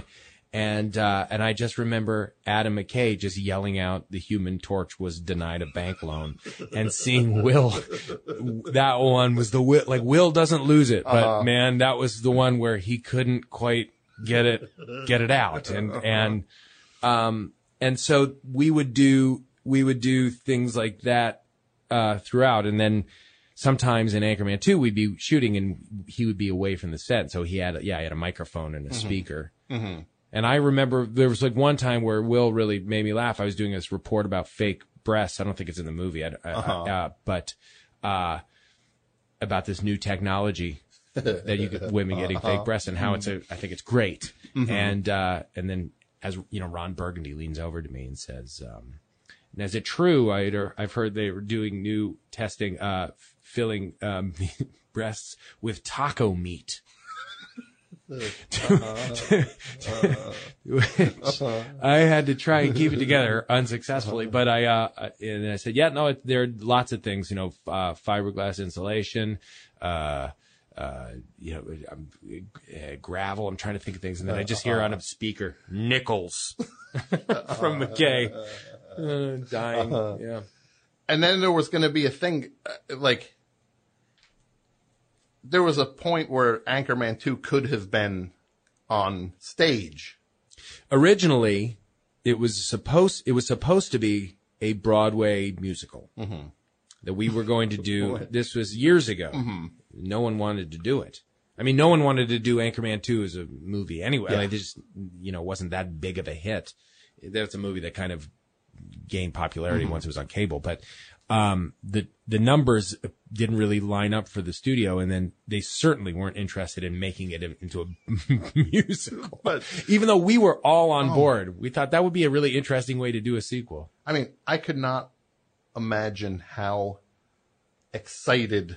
Like, if, imagine you're just in New York and it's just like, "Hey, Anchorman two, with like we were all gonna do it. Paul Rudd, David Koechner, and uh and Will and yeah, they said him. Who who am I missing? Carell. Steve Carell. Oh yeah, oh just him. You know, I just blanked on it. And it's just like, yeah, they're on stage every night doing the sequel to the to that movie. Right. It would be the craziest. It would be pandemonium. Well, we, we kind of people thought would be throwing up every night. we kind of thought it would be an, a really bold way to go, Mm-hmm. and uh, and that Broadway musicals didn't. It was like the humor that we wanted to bring to it was Mhm. not the kind of humor that you would necessarily see on Broadway in a musical. Uh huh. Um, I, I think that they thought probably after the fact maybe it was a good idea because Book of Mormon came in a couple of years, like Uh-huh. m- m- several years later, and Yeah. then did it the right way. Yeah, and then- and it it was amazing. Yeah. I don't know if we uh, would have hit that. Oh, that would have been awesome.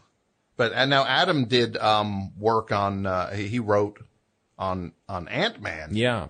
To bring it back to the Yeah, which was great. I mean, to to work with him in that capacity was was amazing. because he's totally into. He's been like a He's in long time. Yeah, um, Marvel comic Mhm. reader. He loves their movies and and but just knows uh, a lot about the, that Mhm. world and you know. Yeah. he read the comics as a kid. And if you do, I feel like if you do comedy and you know how to build comedy, you can build other things. Like I, like I worked on, on the show, uh, Monk and so many of the writers on it were, came came from a comedy background and you could learn how to write mysteries. If you knew, if you knew how to build comedy, you could learn how to build mystery because it's the same sort of thing of moving pieces and, and Mhm. setting things up and then taking a side detour and then but then paying it off like the the mechanics are very similar i think they're the keeping keeping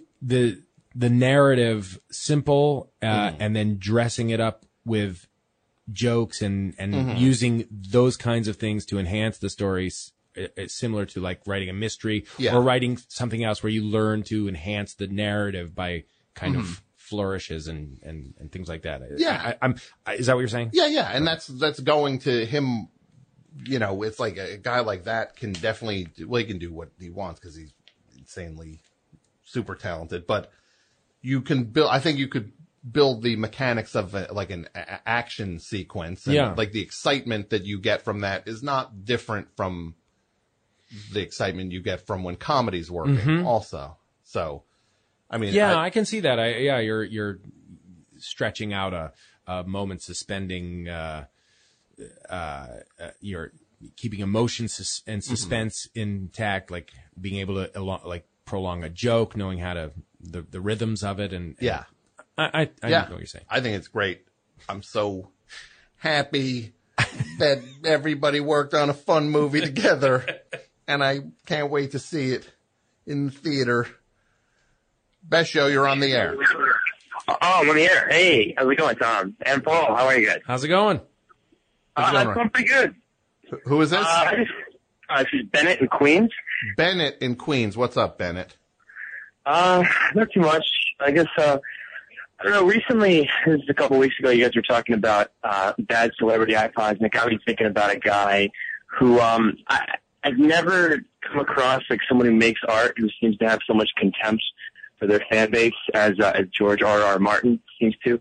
I don't know if you have any opinions on him or Game of Thrones. Look, I don't watch uh, Game of Thrones. I uh, I feel like my wife does, and she tells me every week. It's like, oh, this character that I like is dead now, and then Yeah. uh, this other character uh, now a child is dead, and to me that sounds like such a great escape from reality to watch a show where people who you uh, like die. What a fun are consistently brutalized. and, what, yeah. what? Look, look, if only Lord of the Rings had more like grotesquerie and, and, and sexual violence, just it seems like I don't know why pure anyone will watch it, escapism. uh, Sounds like just pure escapism. The thing where Um, you like someone and then someone kills them. And it's now just a matter of when do all my favorite people die on this thing? uh, Is that yeah, what it's like? uh, yeah, and I mean, I, I mean, I I watched it early on, and I, I kind of gave up on it for that reason. But I just so you think if ju- ju- every- ju- uh, but, but, but you you think George R. R. Martin would have a bad iPod? Is what you're saying? Oh yeah, oh yeah. I don't I know. I still think the worst celebrity iPod would probably be like Hulk Hogan would probably have. Oh, absolutely, because it's Ooh. his, his kids. What would be what I'm would like, be on really? his iPod? like his daughter's music and his music, like you know, things he's recorded over song the and- All years. acou- like acoustic stuff. just like like that song "Real American" would be. Oh, on yeah. his his That's it. his, As his entrance music his entrance music, his entrance musics would be on there Yeah. in case he's at a thing and they're just like. Hulk, we don't have uh, real American and we don't have any Wi-Fi in here. Hold on. Hold on. Oh, I'll we go don't have any my car, scorpions. get Can you come out to? Oh, Here you go, brother. oh, I got Just something. hook my hook my iPod into the yeah. You got a quarter inch jack, brother. Have you seen any of the stuff with George R. R. Martin? I just All right, you're driving me nuts. This guy, he's clearly I've never watched Game of Thrones. because sometimes they think about the call all week Hmm. or all month, Mm-hmm. and then they make it, but it doesn't make sense outside of their own head. That's what happens in That's here a lot. like most conversations I have. yes. It would just throughout the day. It, to I me, it, yeah, it's like most. To me, that's often when I'm mad at someone. Mm-hmm. Sometimes you go and then you're like, "Oh wait, we never had that Yeah. argument." I've That played was- this out differently in my head, Yeah. and I've created Yeah. scenarios. And what? Yeah. A, yeah, and you're looking You're- at me like I'm an idiot. yeah, and you just said uh, you're sorry for that thing that happened, and I'm sorry for the thing that I did. Oh, so wait, we're past this, but I'm weirdly still dealing with anger that I created all of. Best show, you're on the air. Hello, Tom. Hi. Oh, I know who this is. This is a guy from. Uh, he's from the state of Atlanta. No, uh, not Atlanta, Alabama. Right? Yes, sir. Hello, Paul. Hello. This is a Jason is his name. Jason from Huntsville, Alabama. He is a uh, comedian in his own right. He's uh, uh he does you've but you've done things with uh John Hodgman, right? Uh Jason? I've done I've done thing with the John Hodgman. Thing, you've done thing with John Hodgman. Yes. Where you uh when he did a show down there, you were in the show. Was that what happened? Yes, sir. Yeah. Yes, yes sir. I like that. I'm being very formal. Yeah. I don't know why. It's that it's that southern gentleman coming out. Yes. Yeah. I'm the only northerner here tonight. Got a guy from Atlanta, got a guy from Alabama. I'm the only one from north of the Mason Dixon line in the studio. You're the only one repping Dr. Pepper country. Yeah, you're for you're Mr. Pibb. You and Yeah. Paul are both Mr. Pibb's stalwarts.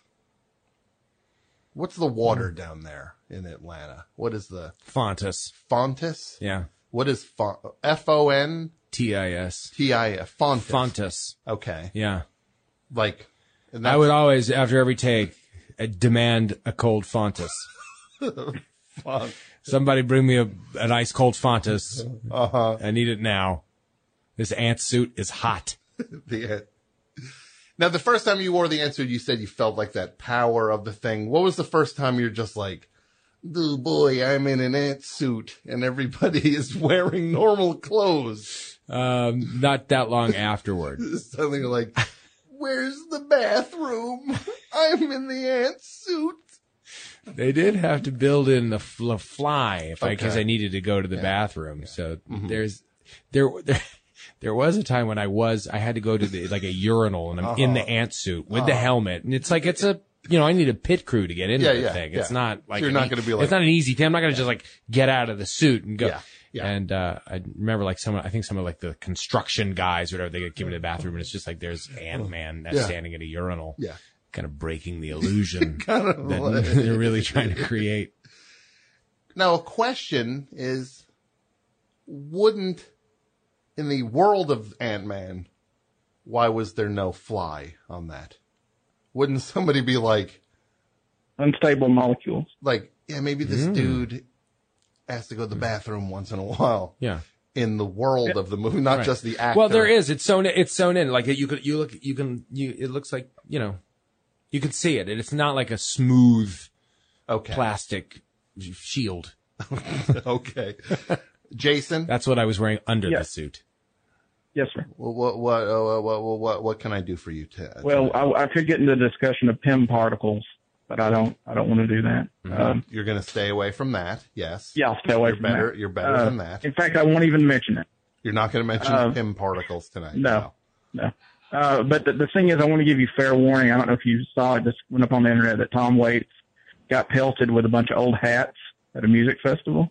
Really? I know your your Old no, hats. Your, your inbox is going to fill up with links to the video Telling you. Of, of Tom Waits being pelted. Tom Waits got hit with a bunch of old hats.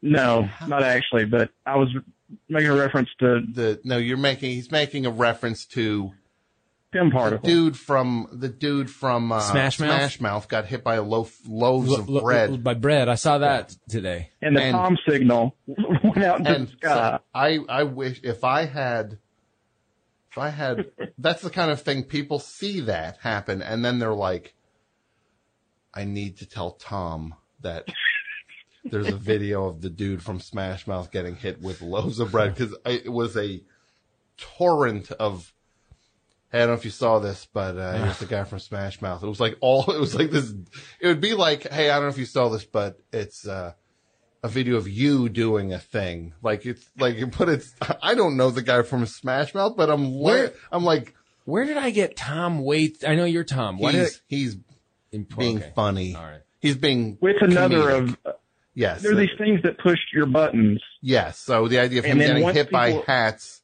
would, Yeah, people associate these people with you. yeah. Look, we're not going to Very walk, let's strongly. walk the guy through the whole show. All all- all right, Jason. Yeah, I'm just saying, just you. Yeah, just this is that's the deal. That's that's I just guess. Now, I I see. now, I gotta say, with this dude getting hit by bread at the thing, I could not be mm-hmm. more on his side. Like when people are like, it's like, yeah, look, am I gonna listen to Smash Mouth tonight? No, but the dude's playing a show at the thing. You don't throw stuff at him. right. Like it's as simple as that. You don't throw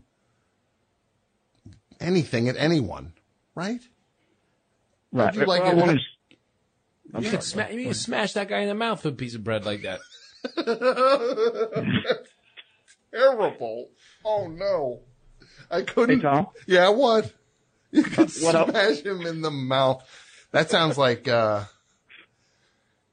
yeah, I can't even recover from that one. No, that's horrible. That It was- one it was so bad. you could, you could smash But you him in really the mouth. could. You really could. You could. smash him in the mouth. To be fair. with a loaf of bread. Now they were just throwing. That's when you know you're in America when it's like, we have food, We have bread. What are we doing with it?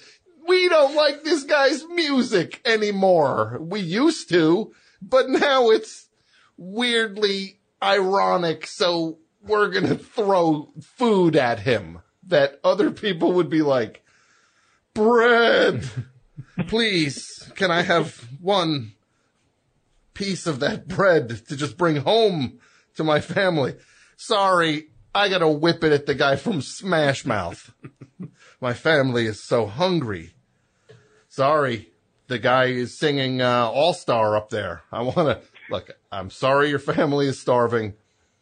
You'll understand this when I explain it. Remember that song All Star? that dude is here singing it, and I want to hit him with this bread. He is our country's greatest villain. Who is our country's greatest? He is. Maybe it was. Maybe it was like yeah, it was. mouth to mouth. Maybe it wasn't a He's like- violent gesture. Maybe it was like a, a, a thank you, like a. Mm-hmm. Oh, it's like that's a custom in another country. You give them bread. It sounds yeah, very European. Thank you for this for your music. Yes. Here's a loaf of rye. We honor Smash Mouth tonight. Viva Smash Mouth! Throwing bread at them. Yay! no, Now, that's remember, not. when you get to their country, you throw, you give them bread. You throw bread, and you take off your shoes. yeah. Did they throw bread at you? No. Oh, Oh, I'm they- so sorry. They, they must have been greatly insulted. Oh, Jason, Yes, sir. thank you for the call. Well, I hung up on him. A little quick on the trigger there. Best show, you're on the air. Hello, Tom. Hi, who's this? Hi, this is Josh, the organ player up in Boston. Josh. This guy's name is Josh Kantor, right? K A N. Josh Kantor. He is the organist for the Boston Red Sox. Oh, And Hi, has hi Josh? You, D- Josh performed with Hodgman too, I believe, right? yeah, I did a thing with Hodgman, and, and Paul was on that yes. show. Yeah. Okay. This was uh, last year. That's right. now Josh. Josh got a uh, World Series ring. And I did, yeah, from the 2013 uh, Red Sox Yes, championship. he showed me the ring. He Wow. actually has a championship ring. And he says part of it is due to the fact that the listeners of the show harangued the Red Sox on Twitter to give him a ring Oh, that's At your behest. at my behest. They bothered the Red Sox, and then f- somebody was just like, "Fine, what the Oregon guy? Just get him a ring All so they can throw him a stop. Yeah. yeah, they could stop clogging the Twitter about give him a ring. So, uh, so yeah, no, I Wow. look, I'm very happy to be associated with that. And then on, uh, Josh played the best show theme at that final World Series game that year in the stadium. He played at like the fifth inning of the World Series game. He played the theme from this show. That's amazing. Yeah. It's like, Well, if I if I log recall rolling. correctly, you did. I think it was just the day before you had announced that you were going to stop your your WFMU mhm. run. So it was sort of like a, you know, a timely, uh, fortuitously timed tribute to that. So I like doing those That kinds was of ni- things. it was when very- something's in the news just to play a, a song that evokes it. So. It was very nice. So you are what now? You are calling to say something mean about the Royals? Is that why you're calling? Oh no no no! I, I have a lot of respect for the Royals. You know, I I uh, I think they're a likable team. You know, they're not my favorite team, but um, but they're a good team, and they. I liked what their manager said the other day about because I guess the Royals fans are really kind of stuffing the ballot box for the All Star game, Oh, they're voting a lot. uh, yeah. and the uh, the the Royals. I mean, the metaphorical ballot box. is all done online these days, but the the manager was asked about it and whether it should be considered controversial, and he basically said, if you don't like it, you can vote, and you can vote online, and you can vote lots of times. So Yeah. um, I thought that was a very sensible position to take on the matter. Mhm. But um, uh, yeah, no, that's uh, Now, how about, Gr- do you know Gronk, uh, Josh? Do you know Gronk? I I know of him, uh, and I heard a story secondhand the other day about someone talking about sharing a, a plane ride with him. Because. I'm reading no, online. I've I just want to warn you're in Boston right now. I am, yeah. There's a report coming in that he has escaped and he is on the loose. Gronk has escaped his confines and is he's terrorizing Boston right now. So watch out. He's currently All right. climbing the, uh, no, he, that guy, did you see that book? Somebody wrote like erotic Gronk fan fiction. There's a book dear. on Oh, my Amazon. God, no. It's called A Gronking to Remember. well, now I have to. I'm yeah. going to read you the bio.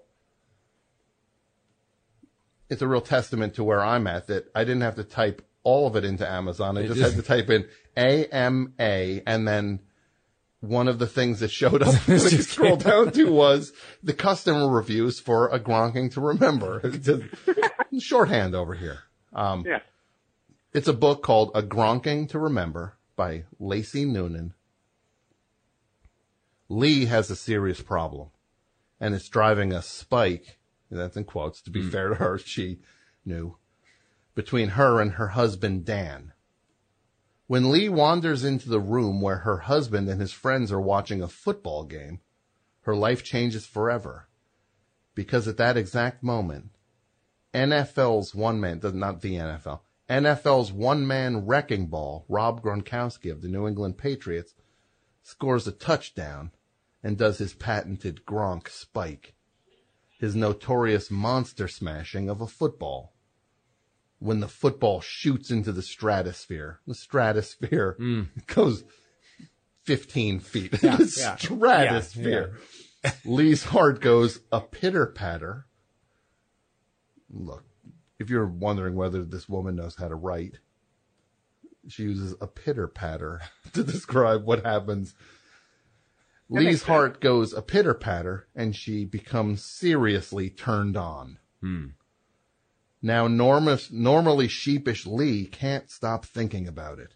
She'd never given a second thought to football, but now the primal power of the Gronk spike and this raw monster of a man, Rob Gronkowski, is all that she wants, and she'll stop at nothing until the romance of a lifetime is hers.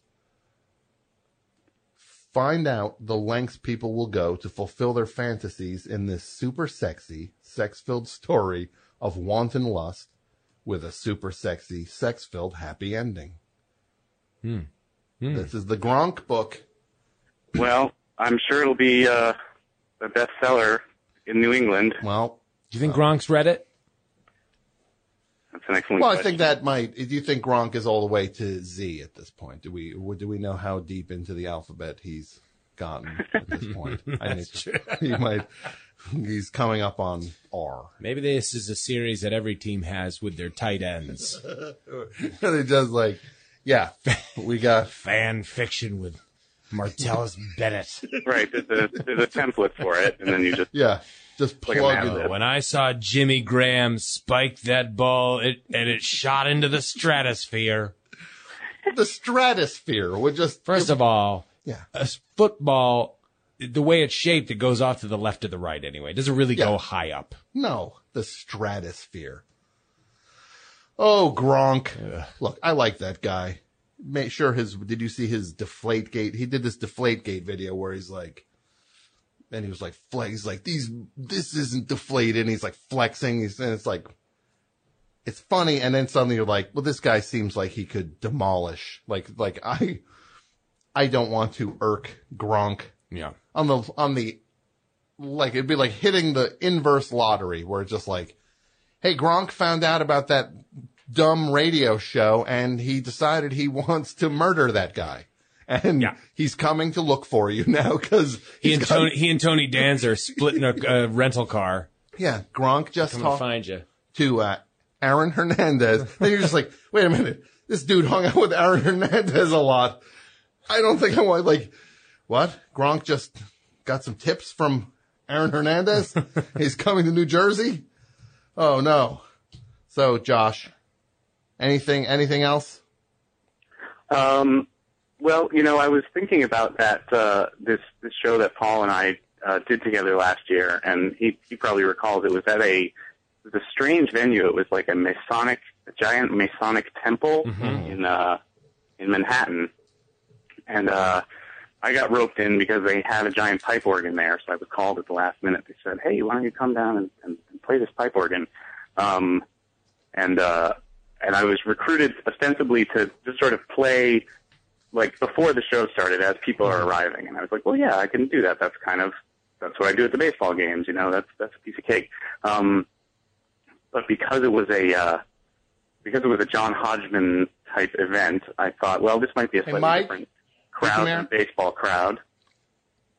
And uh, so I was, you know, I was playing some, some different kinds of songs that I would normally play at a baseball game. I remember at one point I played a Lou Reed song, and I cannot remember which song, but they uh,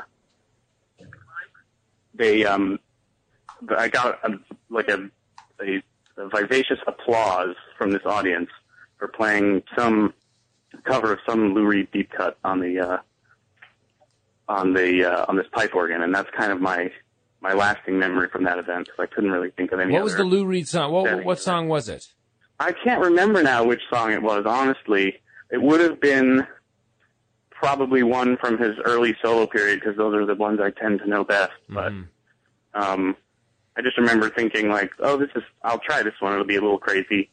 Um, and then I played it, and for whatever reason, you the know, Hodgman it- crowd. It lands with the Hodgman crowd. yeah, crowd. the Hodgman crowd. It that, that's absolutely what happened. Yep. My nemesis. Hi, this is Mike. I've I've stepped in for Tom briefly. Oh. Oh, right. Uh, you're right. You and Hodgman have a, a conflict. Yeah, uh, when we did a video, a music video together, Hodgman insulted my luggage. Right. Yes, and it's been a long-standing beef with us. And he gave me a, an orange briefcase. Never again, right? Never again. I will. I will end the show if I have to take a break like that, Mike. I'm sorry about that, Paul. No, I'm sorry about that, Josh. That's it. Okay, but I'm still moving on here. Let's wrap it up here. Best show, you're on the air. Uh, good day, Tom. Good day, Paul. How are you? Oh, where are you calling from? I know who this is. You're calling from Tasmania. I know I'll tell you, but not Tasmania. Sorry. Okay. Your phone's not good tonight. It sounds like we're talking to an astronaut. Oh, I'm sorry. It's Dan from Australia. Dan from Australia. What's going on tonight, Dan? I was just uh, excited for Ant Man and just wanted to tell Paul I was looking forward to it, and I'm glad that they decided to make uh, that the next one when they did because I thought he had. Uh, it's a really cool power. Ah, right Yeah, on, man. Thanks. It is. I I I must say I uh you know, it sounds like you hear these things and like Ant Man, huh? Okay, Uh-huh. all right. That I don't know anything about Ant Man, and Yeah. and and you think when you're like, all right, shrinks, and you talk to Mhm. ants, but Mhm. then then when you start to really think about it, and then when you see it in this movie, Mhm. it is an inc- it is it's incredible. It really is like you're invisible.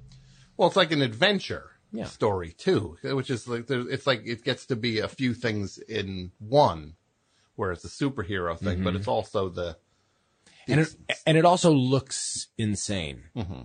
Especially after all of these movies where there's so many things that are just outer space. It's on such a grand scale. Now it's Mhm. just, you know, shrunk down to its smallest Mm-hmm. size. and they built. There was no CGI. It's a no CGI movie. There's no CGI. And it's, It's all practical. So they built everything.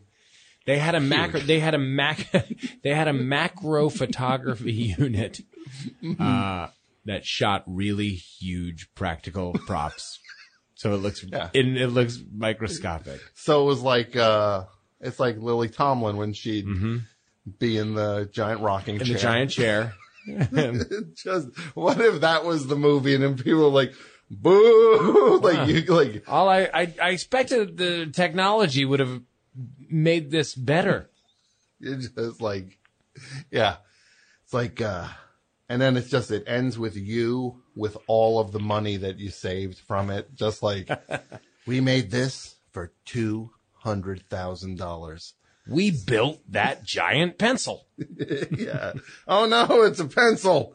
It's chasing Ant-Man or something. No, but Dan, I, I, I think you'll, uh, I, I, I hope you like it. I think it's, uh, I think it's pretty cool. And, and, uh, I'm, I'm glad that you're, uh, excited about it. It's nice to know. It's nice to hear from people that, uh, are like, you know, jazzed to check it out. Yeah. Is this the first like super Um, CGI thing you've done? Yeah, for sure. Like everything else was just you. Well, it was, you know, it was the first time I had one of those suits on that had like ping pong balls on it. Uh-huh. And, and I was feeling like Andy Serkis. Okay. Where, yeah. you know, I'm, I was, sur- I would be surrounded by about 40 different cameras and then Uh-huh. I had to kind of roll around and it's like, oh, there's a, watch out for that shoe. And I'd duck out of the way. I just kind of pretend all that kind of stuff was happening. Mm-hmm. And it was a really interesting, uh, exhausting, by the way, ti like really tiring, Uh-huh. uh, exercise rolling around so much to dodge shoes in a unitard. in a unitard. Yeah.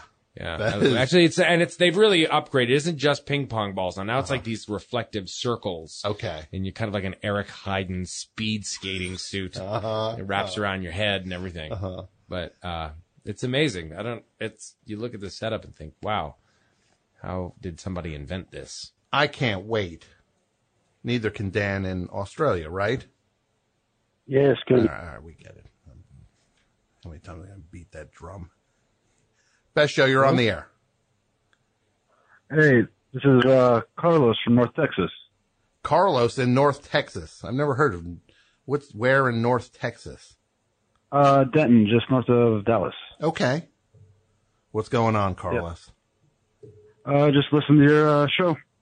Uh, enjoying it. Um, well, I just have a question that. for Paul. Go ahead. Uh, I noticed that you're uh, the writer, uh, one of the writers in the Ant Man movie, and uh, I, for me, I thought that was like a first for uh, you know a big Hollywood uh, action movie. Yeah. Yeah. That, well, that's a good question. I'm sorry I was on the edge of giving you the business, Carlos. That was, that's a good question, right?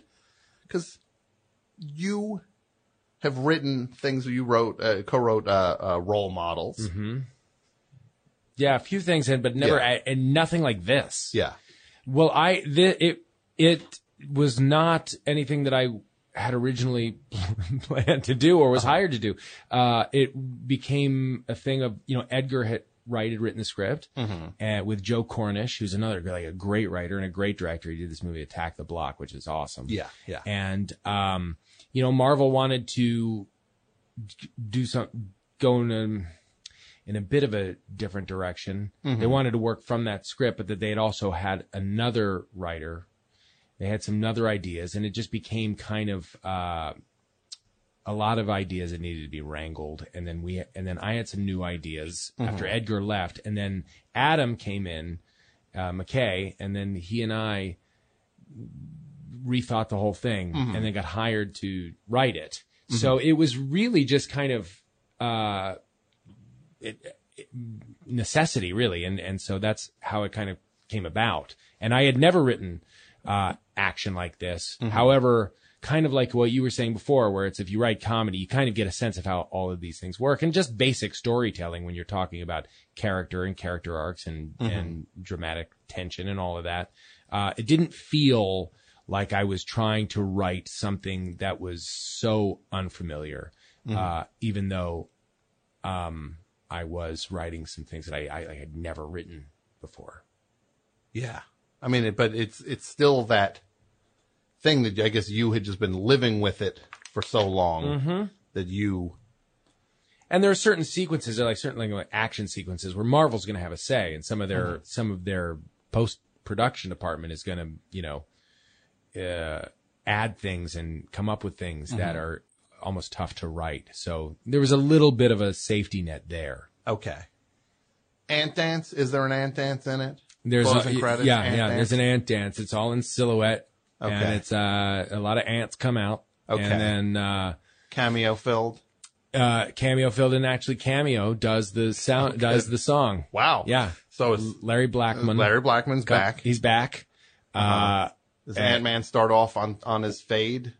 Uh, Like yeah, his- yeah, yeah. It's just you think you think. Wait a minute, is he still going? His Larry Blackmon's uh, flat top looks extra high in silhouette. Is that that can't possibly be? Oh Uh-huh. no, it's a bunch of ants, and then the ants disperse, and you realize he's got his normal size flat top, and uh, and then the rest of the ants get down, and uh, Mhm. and then yeah, And who who what other what cameos are in it? Uh, Sully Sullenberger, this yeah, Sully Sullenberger's in it, um, and uh, Uh-huh. Entourage crew. not the entire entourage Okay. crew. Uh-huh. Uh, just uh, Turtle is in it. just Turtle and uh, Johnny Drama. Okay. and uh, we've got uh, this was really fun. Wink Martindale. Uh, Okay. I guess I'm like uh, uh, you know just kind of like a game show host, kind of got Trebek in there, Sure. just a, a few of them, and then um, Is there any thought behind why uh, uh, you get a, a bunch of game show hosts? no, it just seemed like a fun kind of different Uh-huh. idea. We got. Uh, like a summit of game show hosts. We got uh we got Charlie Morgan in there. He's coming in. Uh, Charlie Morgan. to- He's gonna come shut it down. He's gonna shut it down because uh, we set the entire uh, credit sequence in the parking lot of a Duane Reade, Uh-huh. and Yeah. so that's the closing closing That- credits. yeah. Or that's not in. That's not in the. What if that was just in the middle of the movie, like intermission? yeah, it's like kind of an intermission. Yeah. where we decided it's we're going very avant garde with this. We've done our closing credits in the middle of the mm-hmm. movie, Uh-huh. so uh, we uh. probably need to get that out there so people don't think it's really over. That's yeah. Just so it's gonna be the. And who doesn't love when there's a thing that you go to see and then there have to be all these like explanations or qualifiers put on it before you see it. Before you see it, it's just want to let you know. Like there was like at certain movie, like I saw a movie theater in New Jersey when uh, Tree of Life was playing. Mm-hmm. There was like a description put under the thing basically saying this is a very arty movie and it's just got a lot of so basically saying aware. like hey dummies hey you dummies might not be able to hang with this thing you guys are stupid maybe you should go see something that's stupid instead of this thing because this is a smart thing There's- we got stupid stuff playing here too go see a stupid thing but it was like this con most like Disclaimer Yeah. for being artistic. yeah, like this movie is very artistic, has long scenes, and is very meditative. And it's just like, is this where we're at now? Or like, what is this thing? I had done when I was doing a play in. This is different, but it rem- reminds me of it. I was doing a play in London. Mhm. Uh, it, it, it called it Shape of Things. It was this Neil LaBute play. Sure. And we did this play, and we didn't do a curtain call. Mhm. The play just ended. It was an awful, like gut punch of an ending. And then the lights just came up, and Mhm. people were waiting for us to come out and take a bow. We just didn't do it. Uh-huh. And then they had to get shuffled out, and it left people with a very uneasy feeling. and uh, and Neil LaBute would say, like, "Why do we have to do a curtain call? Mhm. Where is that law written?" Yeah. Uh, and it, in the press, it became a big deal. And so then he started doing this thing where he thought, what if we just pick out of a hat a yes or a no right before the end of the show and Uh-huh. we do random curtain calls because he Mhm. thought it would be funny. Uh-huh. Which it is. If anyone on the street ran into somebody else and said, "Oh, I saw that play. Uh, isn't it weird they didn't do a curtain call?" And they're like, "What are you talking about? There was a curtain call." really And so, so we started doing that, Mhm. and then he wrote up uh, like a proclamation, then hung it on the in the lobby of the theater, saying, you know, a lot has been written about the fact that this show doesn't have a curtain call. We are now incorporating random curtain calls. Please, no, this has nothing to do with you. Please do not adjust the level of your applause. Mhm. like, it- like a really kind of pompous, long-winded explanation Mhm. that was solely to amuse him. We would watch people reading it from the like behind the curtain laughing the entire Uh-huh. time and he would quote it going don't adjust the level of your applause but it, it's so ridiculous is so funny. Oh my God. That is so great. Now we're gonna, we're gonna wrap it up. th- th- look, thank you so much for coming down, Paul. This has been just a total My blast. pleasure. I had a great time. No, so so Ant Man is July seventeenth. July 17th.